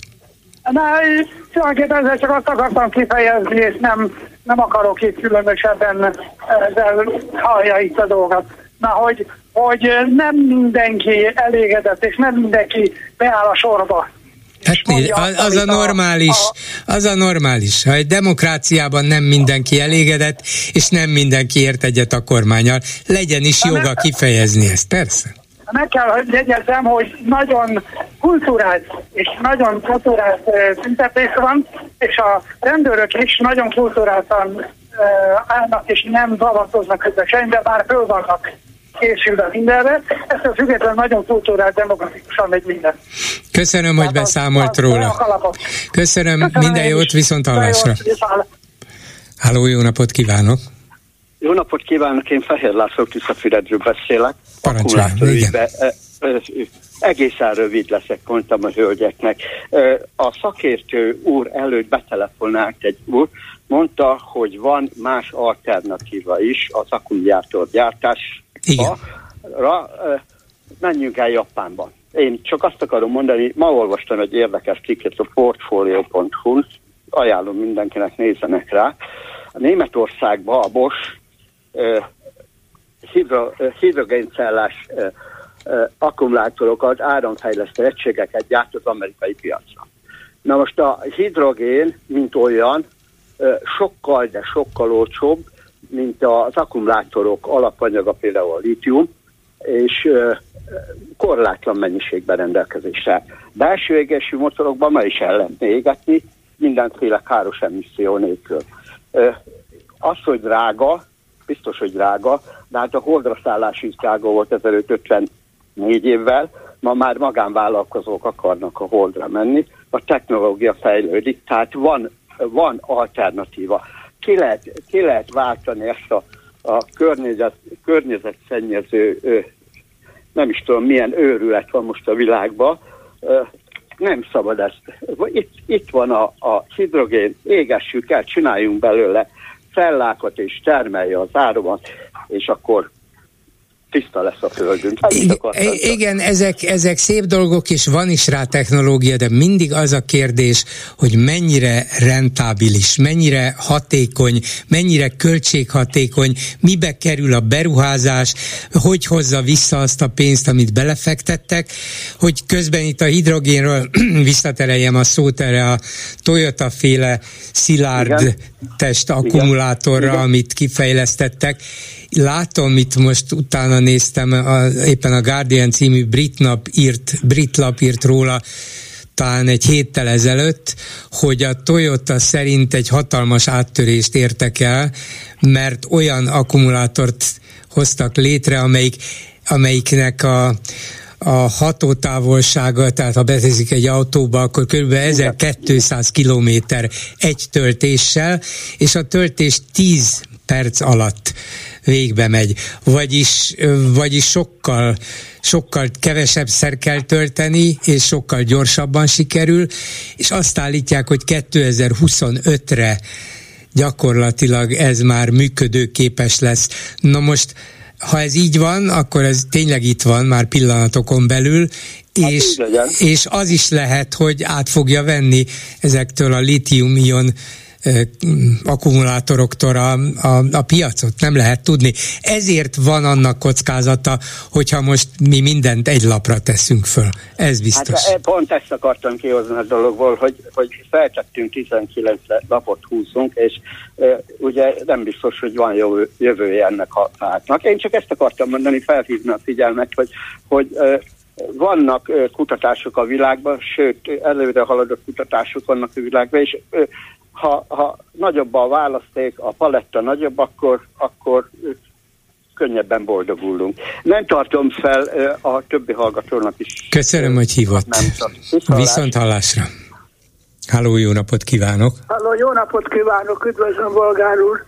Én azért hívom önöket, mert meghallgattam a otthon folytatott vitát, illetőleg a ottani lakosok panaszait. Nekem az a javaslatom, hogy kellene írni egy levelet direktbe a miniszterelnöknek ebben a szépen.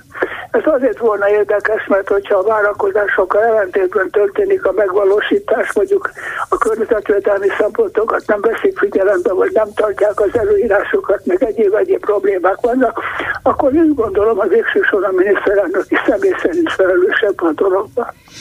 Lehet írni egy levelet, és utána megismételni egy nyílt levél formájába, vagy akár lehet nyílt levéllel is kezdeni. Egyébként ezt a javaslatot úgy gondolom a többi településeken is meg lehet gondolni. Uh-huh. Hát eh, biztos, hogy meg, érdemes megpróbálni ilyen levélírást, csak ez egy kicsit arra hasonlít, hát persze az ország is kezd arra hasonlítani, mint amikor annak idején Kádár elvtársnak írtak levelet, hogy hát ő majd biztos megoldja azt a problémát, amit alacsonyabb szinten kellett volna, de hát ezért vagy azért nem sikerült. De a jó vezető Kádár elvtárs biztos megteszi, amit kell ebben az esetben is bizonyos értelme hasonló dologról van szó, mert minden döntés Orbán kezében van.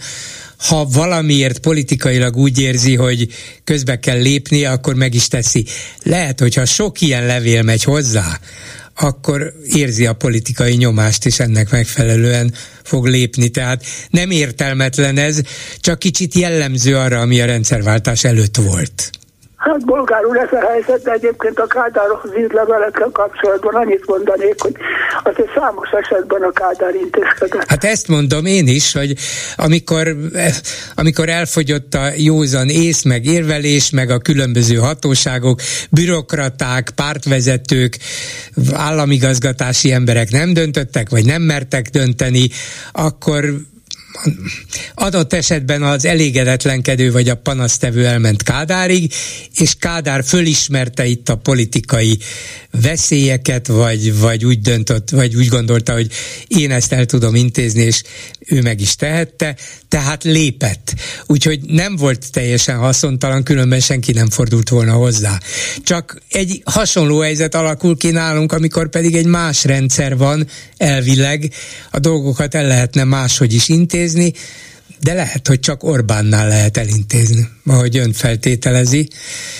Hogy ez jó-e hát vagy nem, hát nem jó. Ezt szerettem volna mondani, hogy nem mondom, hogy ez biztos siker, de talán van talán esély arra vonatkozóan, hogy történik valami. Igen, lehet. Köszönöm szépen. Nagyon szépen köszönöm, Bolgár Viszont hallásra. Háló, jó napot! Jó napot kívánok! Jó napot, üdvözletem, Bolgár úr, Imocilász vagyok, és hát e, igazából egy pontosabban témához szerettem volna hozzászólni, már legutóbb az akkumulátorgyára, de most, hogy hallottam ezt az LMBT-kus, ugye Ferencvárosban jól tudom, igen. festegetik a padot így felváltva, igaz? Hogy igen, igen, valahol. igen. Most a hát nemzeti színűnél tartunk. Hogy én át sokat járó Bécsben, most hétfőn is voltam, és hát ugye az, azok, akik nem tudják azt a légkört, ezt a demokratikus légkört, nem élnek olyan színvonalon, tehát hogy mondjam, azok mindig a frusztráció felgyülemlik, és egy ilyen nacionalizmusban megy át. Viszont ez a nacionalizmus mindig keletre vezet. Tehát a gyűlölet, a háború, a kirekesztés, nem tudom, tehát ez ön, ön érti biztos, de nem tudom, hogy a, a magyarok többsége ez az elmúlt 30 év, vagy nem is tudom, hogy próbálkoztak itt a demokráciával, vagy annak nevezett valaminek, valamivel. Sokan mondták itt az elmúlt adásokban is, úgy figyeltem néha, hogy hát mi hiányzott és mi nem volt. Igazából nem volt demokratikus igény ebben a nemzetben. Nem volt igazi ellenzék. Mert erről is beszéltek, igaz? Tehát akik, nem tudom, tehát nem tudják, e, egyszerűen nincs elfogadás. Semmiféle szolidaritás, és szóval ilyeneket, hogy a padot festeni, hát Bécsben ott vannak a, a járok utcák, különböző belvárosi részen, és kint az ablakokban ott van ez az ászló. Legutóbb a Volkstáternél volt kint, ott volt egy fekete zászló, és egy művészük meghalt, de ez egész végig, ez mindig folyamatosan a villamosoktól kezdve különböző középül, sőt az igazságügyi minisztérium, ott is kint volt a 5 méter nagyságban az a, az a szivárványos zászló. Igen, de hát látja, amikor Budapesten például az ilyen Pride alkalmával kirakják néhány napra a szivárvány színű zászlót, akkor micsoda Igen. politikai cirkusz kerekedik belőle. Tehát nézze, ott is kint van, és mégsem, mégsem, hogy mondjam, tépik le, vagy át. Tehát ott az elfog... Tehát ez az egész egyébként semmi másról nem szól, mint az elfogadásról. Elfogadjuk az, a másik, az embertársainkat, akik mások. Egyébként ez, ahogy a háború kitörése ugye 22. februárjában volt, én akkor ugye hetente mentem szinte, hogy két hetente, de nyáron, és júniusban volt az ukránoknak egy ilyen Rathaus placon, volt egy ilyen jótékonysági koncertjük, és ott nem messze a, a Kunsthistorische és a Naturhistoris Múzeum a, a Mária Terézia placon tudja biztos, hogy Igen. vannak. És a tetején ugye a Naturnak ott volt a szivárványos zászló, a Kunsthistoris, a történtek, ott volt egy fekete zászló. Hát ugye az emberesség történetének a fekete napjait szimbolizálta, a természettudományin pedig a természet sokszínűségét. Nem vagyunk egyformák. Hát, persze. Nem, és, és ezt el kellene fogadni. Meg kellene hát érteni, el kellene fogadni. Na de ebben mi az, ami nem érthető? Hát az, ember, az emberiség, vagy mindig, az emberek egy csoportja mindig azt szerette volna, hogyha a másik is hasonlítana hozzá, legalább annyiban, hogy elfogadja az ő véleményét, az ő álláspontját, az ő világszemléletét, majd én megmondom neked, hogy hogy de kell hát gondolkodnod, hogy kell érezned. De hát ez miért kell ezt elfogadni? Hát most hétfőn voltam például egy strandon, ez egy ilyen népi strand, egy Donaufeldi strandon, minden, és a világ minden tájáról voltak ott emberek a teljesen fekete bőrűektől, a mit tudom én, Afrika középső részéről jött, nem tudom, a Ausztrál, a, a indiaitól kezdve, és békességben tökéletesen mindenféle gond nélkül lehetett beszélni velük, és a közös nyelv ugye az igazság szerint az angol, amit ugye az osztrákok is értenek egész jó, nagyon sokan, és tökéletes harmóniában tudnak együtt lenni. Anélkül, hogy bármiféle atrocitás történne segítőkészek, segítünk egymásnak, stb. ott is.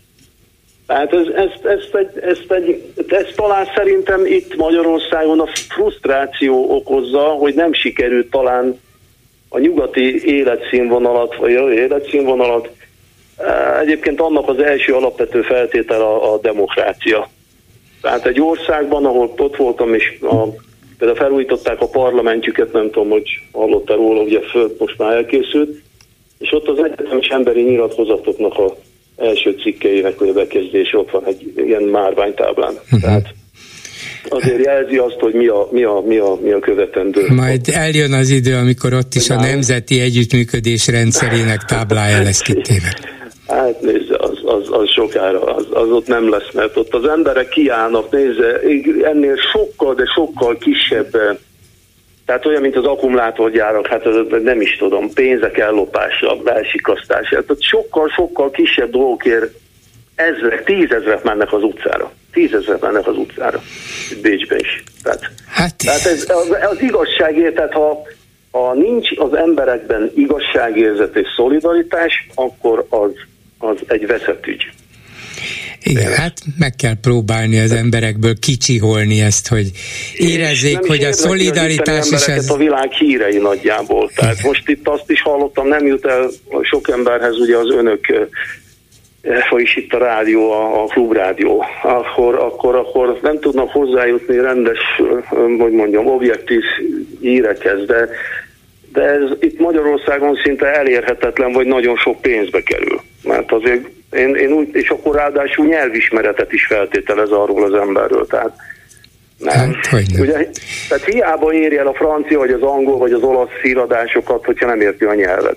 Csak nem persze, persze. Tehát, jó, hát elég, ha minket, minket hallgatnak, maradjunk ebben is, ezt minket meg is lehet érteni. Hát az is nagy dolog lenne, így van. Köszönöm Úgy, szépen. Én azt kívánom, hogy jussanak el addig itt az itteni emberek itt Magyarországon, hogy legalább megértik az az alapvető emberi, hogy mondjam, létnek a, a hogy hívják, a, a, a létezésnek a lényegét, hogy sokfajták vagyunk, és az a lényeg, az a lényeg. És elfogad, elfogadjuk a másikat, nem gyűlöljük, pontosan. nem akarjuk El, eltiporni, semmisíteni. Nem mindig azt keresni, hogy mi a rossz a másikban, és ugyanúgy legyen, ahogy én gondolom. Na, hát ezt akartam így mondani. Köszönöm szépen. Köszönöm. Viszont hallásra. Viszont hallásra. Van egy hallgató a vonalban, egy kis türelmét kérem, mert Lőrinc Sav elmondja, hogy mit kommentelnek a Facebookon. Szia Gyuri, köszöntöm a hallgatókat. Az, a fő téma természetesen a, a padfestés volt, de azelőtt egy gondolat. Lehet, hogy elsőre furcsának tűnik, egy országgyűlési képviselő a miniszterelnök főnöke idézőjelben. Ugyanis a miniszterelnököt az országgyűlési képviselők választják meg, teszi hozzá a kommentelő, azt is, hogy civilizált országban van ez így. Hát igen, de azért a miniszterelnök meg pártvezető az a saját pártjának képviselői fölött is van, úgyhogy mondjuk úgy, hogy ez egy kettős függés. Igen. Ami a padokat, a padot illeti. Komolyan, én meghirdetném mindenféle szervezeteknek, hogy örökbe fogadhatnak egy padot, sőt, inkább egy parkot. Ott festhetnek, szépítgethetnek kedvükre. Akár versenyezhetnek, kinek a parkja a szebb. Lehet online szavazni. A másikéhoz nem lehet nyúlni, csak a sajátot rendezgetni, ültetgetni, tisztítgatni, szépítgetni. Na, milyen szép lesz ez társadalmi munkában. Egy kicsit pikírtebben fogalmaz egy másik kommentelő. Javaslat padügyben. A kerület összes padját szabadon lefesthetik, de egy padot csak egyszer, jó minőségben felirat nélkül. Kontár munka, szabálysértés. Utána jöhetnének a játszóterek. Copyright Tom Sawyer. Lehet, hogy a két farkú kutyapártot kéne megbízni azzal, hogy festegessenek padokat. Hmm. Legalább lenne egy olyan elfoglaltság, ami úgy látszik, hogy mindenkinek kedvére van. Ennyi, egyébként én ennyiszer átfestett padot még nem láttam. Ez kell ahhoz, hogy egy nyomorult padot alaposan kezeljenek, ez az én kérdésem. A másik dolog meg, hogy a 444 szerint egyik festés előtt sem csiszolták le a, a felületet, tehát azért ez mégiscsak egy kicsit problémás. Igen, mondta is az Amnesty interjú alanyom, hogy nagyon kontár munka ez a nemzeti színű, ez nagyon rondára sikerült. Ha már a nemzeti színről van szó, ha lefesteni a nemzeti színűre festett padot, az valamilyen módon ütközik a, a nem. akármivel. Nem, hiszen engedély nélkül festette nemzeti színűre. De tegyük fel, hogy mégis így van, akkor ha valaki ráül egy ilyen nemzeti színűre lemázolt padra, azzal nem követel valamiféle bűnt? Nem. Nem?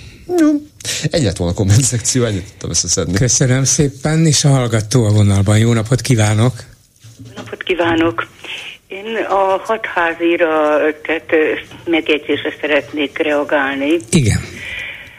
Hát mi gyerekkorunkban megtanultuk, azt mondták, hogy mindenki a saját jelzőit aggatja másokra. És ha belegondol, hogy miket mondott Orbán, az tökéletesen illik rá. Hát gondolhatjuk mi, vagy gondolhatja esetleg néhány ember, de azt nem hiszem, hogy őt súnyi sompolygórókának szokták volna nevezni, hát egyrészt nem ismernék, másrészt nem nem, nem tudok arról, pedig elég sokat írtak, meg beszéltek róla, hogy így titulálták volna, tehát hogy magából indul ki, és amit ráaggattak, azt próbálja másra továbbadni. Nem az, hanem hogy amilyen ő maga, Aha, ja, ja. azt aggatja uh-huh. másokra. Ja, értem, igen, igen. Ebben lehet valami, mert sokszor hivatkozik arra, nem, úgy, nem mintha magáról beszélne, hanem mintha általában a magyarokról, mintha ez egy ilyen általános tulajdonság volna, hogy mi elég ravaszak, és ezt a kifejezést használja, furmányosak vagyunk. Tehát lehet, hogy e körül forog az ő gondolkodása sokszor, hogy mi túljárunk mások eszén, mi okosabbak vagyunk, ravaszak, tudjuk, hogy mit kell csinálni, és kijátszuk az ellenfeleinket. Igen, ez lehet. Igen, hogy ez hogyan ezt mondta? Igen. Hát a 20 éves Orbánhoz képest már vén. Hát 60 felé megy. Elmúlt, elmúlt, Igen. most volt 60. Igen. Vén falusi róka, hát falusi volt, ez is igaz.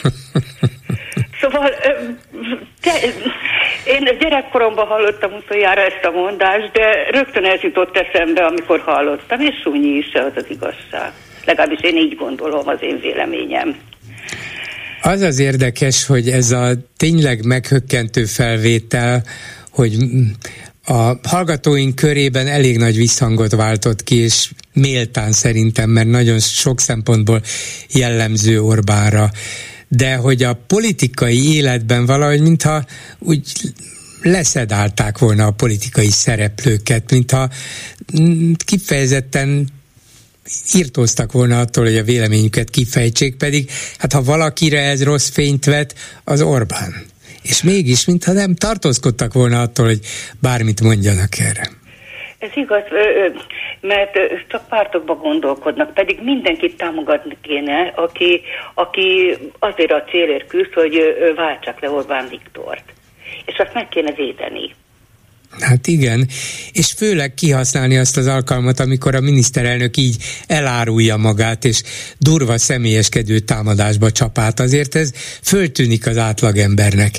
Nem, e, nem ezt várja a miniszterelnöktől. Még akkor sem, hogyha vele szimpatizál, és hatházival nem. De akkor meg azt mondja, hogy miért kell, miért kell így reagálni egy, egy mezei képviselőre, hát ennél azért Orbán Viktor erősebb és tekintélyesebb, nem kell így leszólni, lehetne ezt másképp is. Szóval én azon csodálkozom, hogy nem használták ki ezt az alkalmat, hogy rávilágítsanak arra, hogy nagyon-nagyon furcsa reakció volt ez. Hát igen, és a régi mondás az igaz. Tehát a saját jelzőit osztotta. Hogy magából indul ki. Igen. Hát nézzem, lehet, hogy, hogy így volt, de de hát most már tulajdonképpen azt hiszem nem fogunk tudni mélyebbre menni ebben az ügyben, mert senki nem kezdte el firtatni, és, és ezért nem érkezett rá ellenreakció. Nyilván Orbán és az ő oldala és az ő médiája ezt az egészet igyekezett úgy, hogy van elhallgatni, és, és nem foglalkozni vele. Az ellenzék pedig valamiért óvatos volt, vagy csendben volt, vagy lehet, hogy csak csendben nevetett rajta, és aztán legyintett mondva, hogy nem ez a legfontosabb, és tényleg nem a legfontosabb, de mégis jellemző a miniszterelnökre. Igen, és pedig küzdeni kell ellenem, mert ő is küzd. Tehát Hogyne? Ö, ö, nagyon kéne, hogy összefogjanak. Igen. És mindegy, hogy egy alap legyen csak, hogy leváltani, és utána a demokráciát visszaállítani.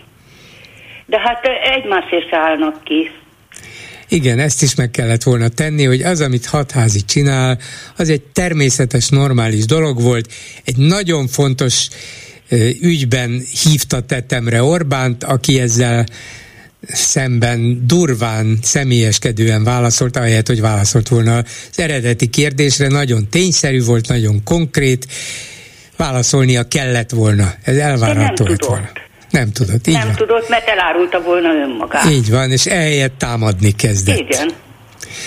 Köszönöm szépen, asszonyom, minden jót, viszont Én hallásra. is köszönöm viszont hallásra.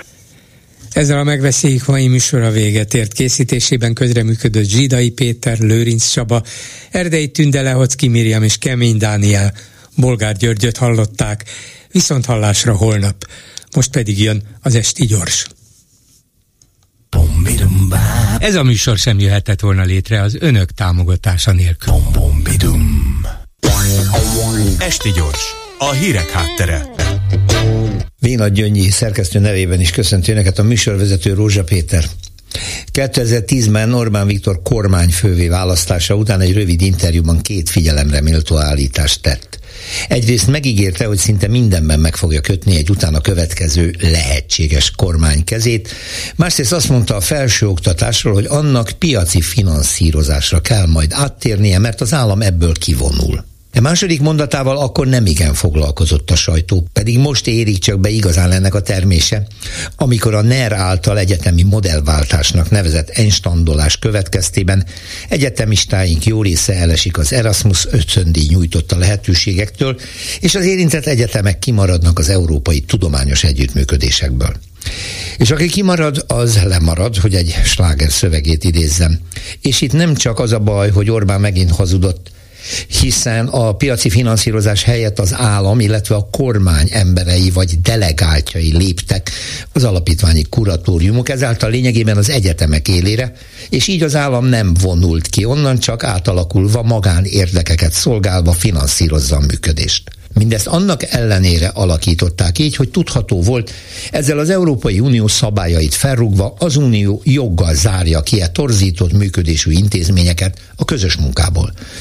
Pedig ez csapatjáték, mint a foci, ahol ugyan az egyik csapat kapitánya a mérkőzés megkezdése után magabiztosan kijelentheti, hogy ő másféle szabályok szerint akar játszani, attól még ez nem lehetséges. A szövetség ezt nem fogadja el, így a makacs kapitány a csapatával játszogathat saját edzőpályán, csak éppen egyedül, és azzal ugyan mire megy. Nem is érteni, hogy mi vezeti Orbánt, amikor rendre olyan lépéseket tesz, amelyek ezt az országot egyre hátrébb szorítják a versenyben. Itt a legnagyobb a reálbér csökkenés mértéke, itt kiugróan a legmagasabb az infláció, nem beszélve a csillagokba szökő energiaárakról, és hát tegyük még azt is hozzá, hogy a migráns ellenes handabandázás árnyékában tízezrével importálandó ázsiai munkavállalók jönnek. De nem menjünk ilyen messzire a felsőoktatástól. Az Erasmus fiaskó ellenére tovább dübörög az alapítványosdi, lassan eléri az újabb, nemzeti kincsnek számító zeneakadémiát is. Annak vezetése egyelőre ellenárs, nem hajlandó önként a modellváltásnak nevezett guillotine alá feküdni, mire a kormány olyan feltételekkel írta ki az új rektori pályázatot, amely feltételeknek kizárólag az általa favorizált személy felelne meg. Így sem zenetudósok, sem zenetanárok, kutatók nem esélyesek a posztra, csak egy újabb kormánykedvenc. Hogy ezzel a Liszt Ferenc alapította akadémia garantáltan veszíteni fog a nemzetközi súlyából, tekintélyéből, az nem igen érdekli a NER apostolait. De még egyszer kérdem, mire jó ez?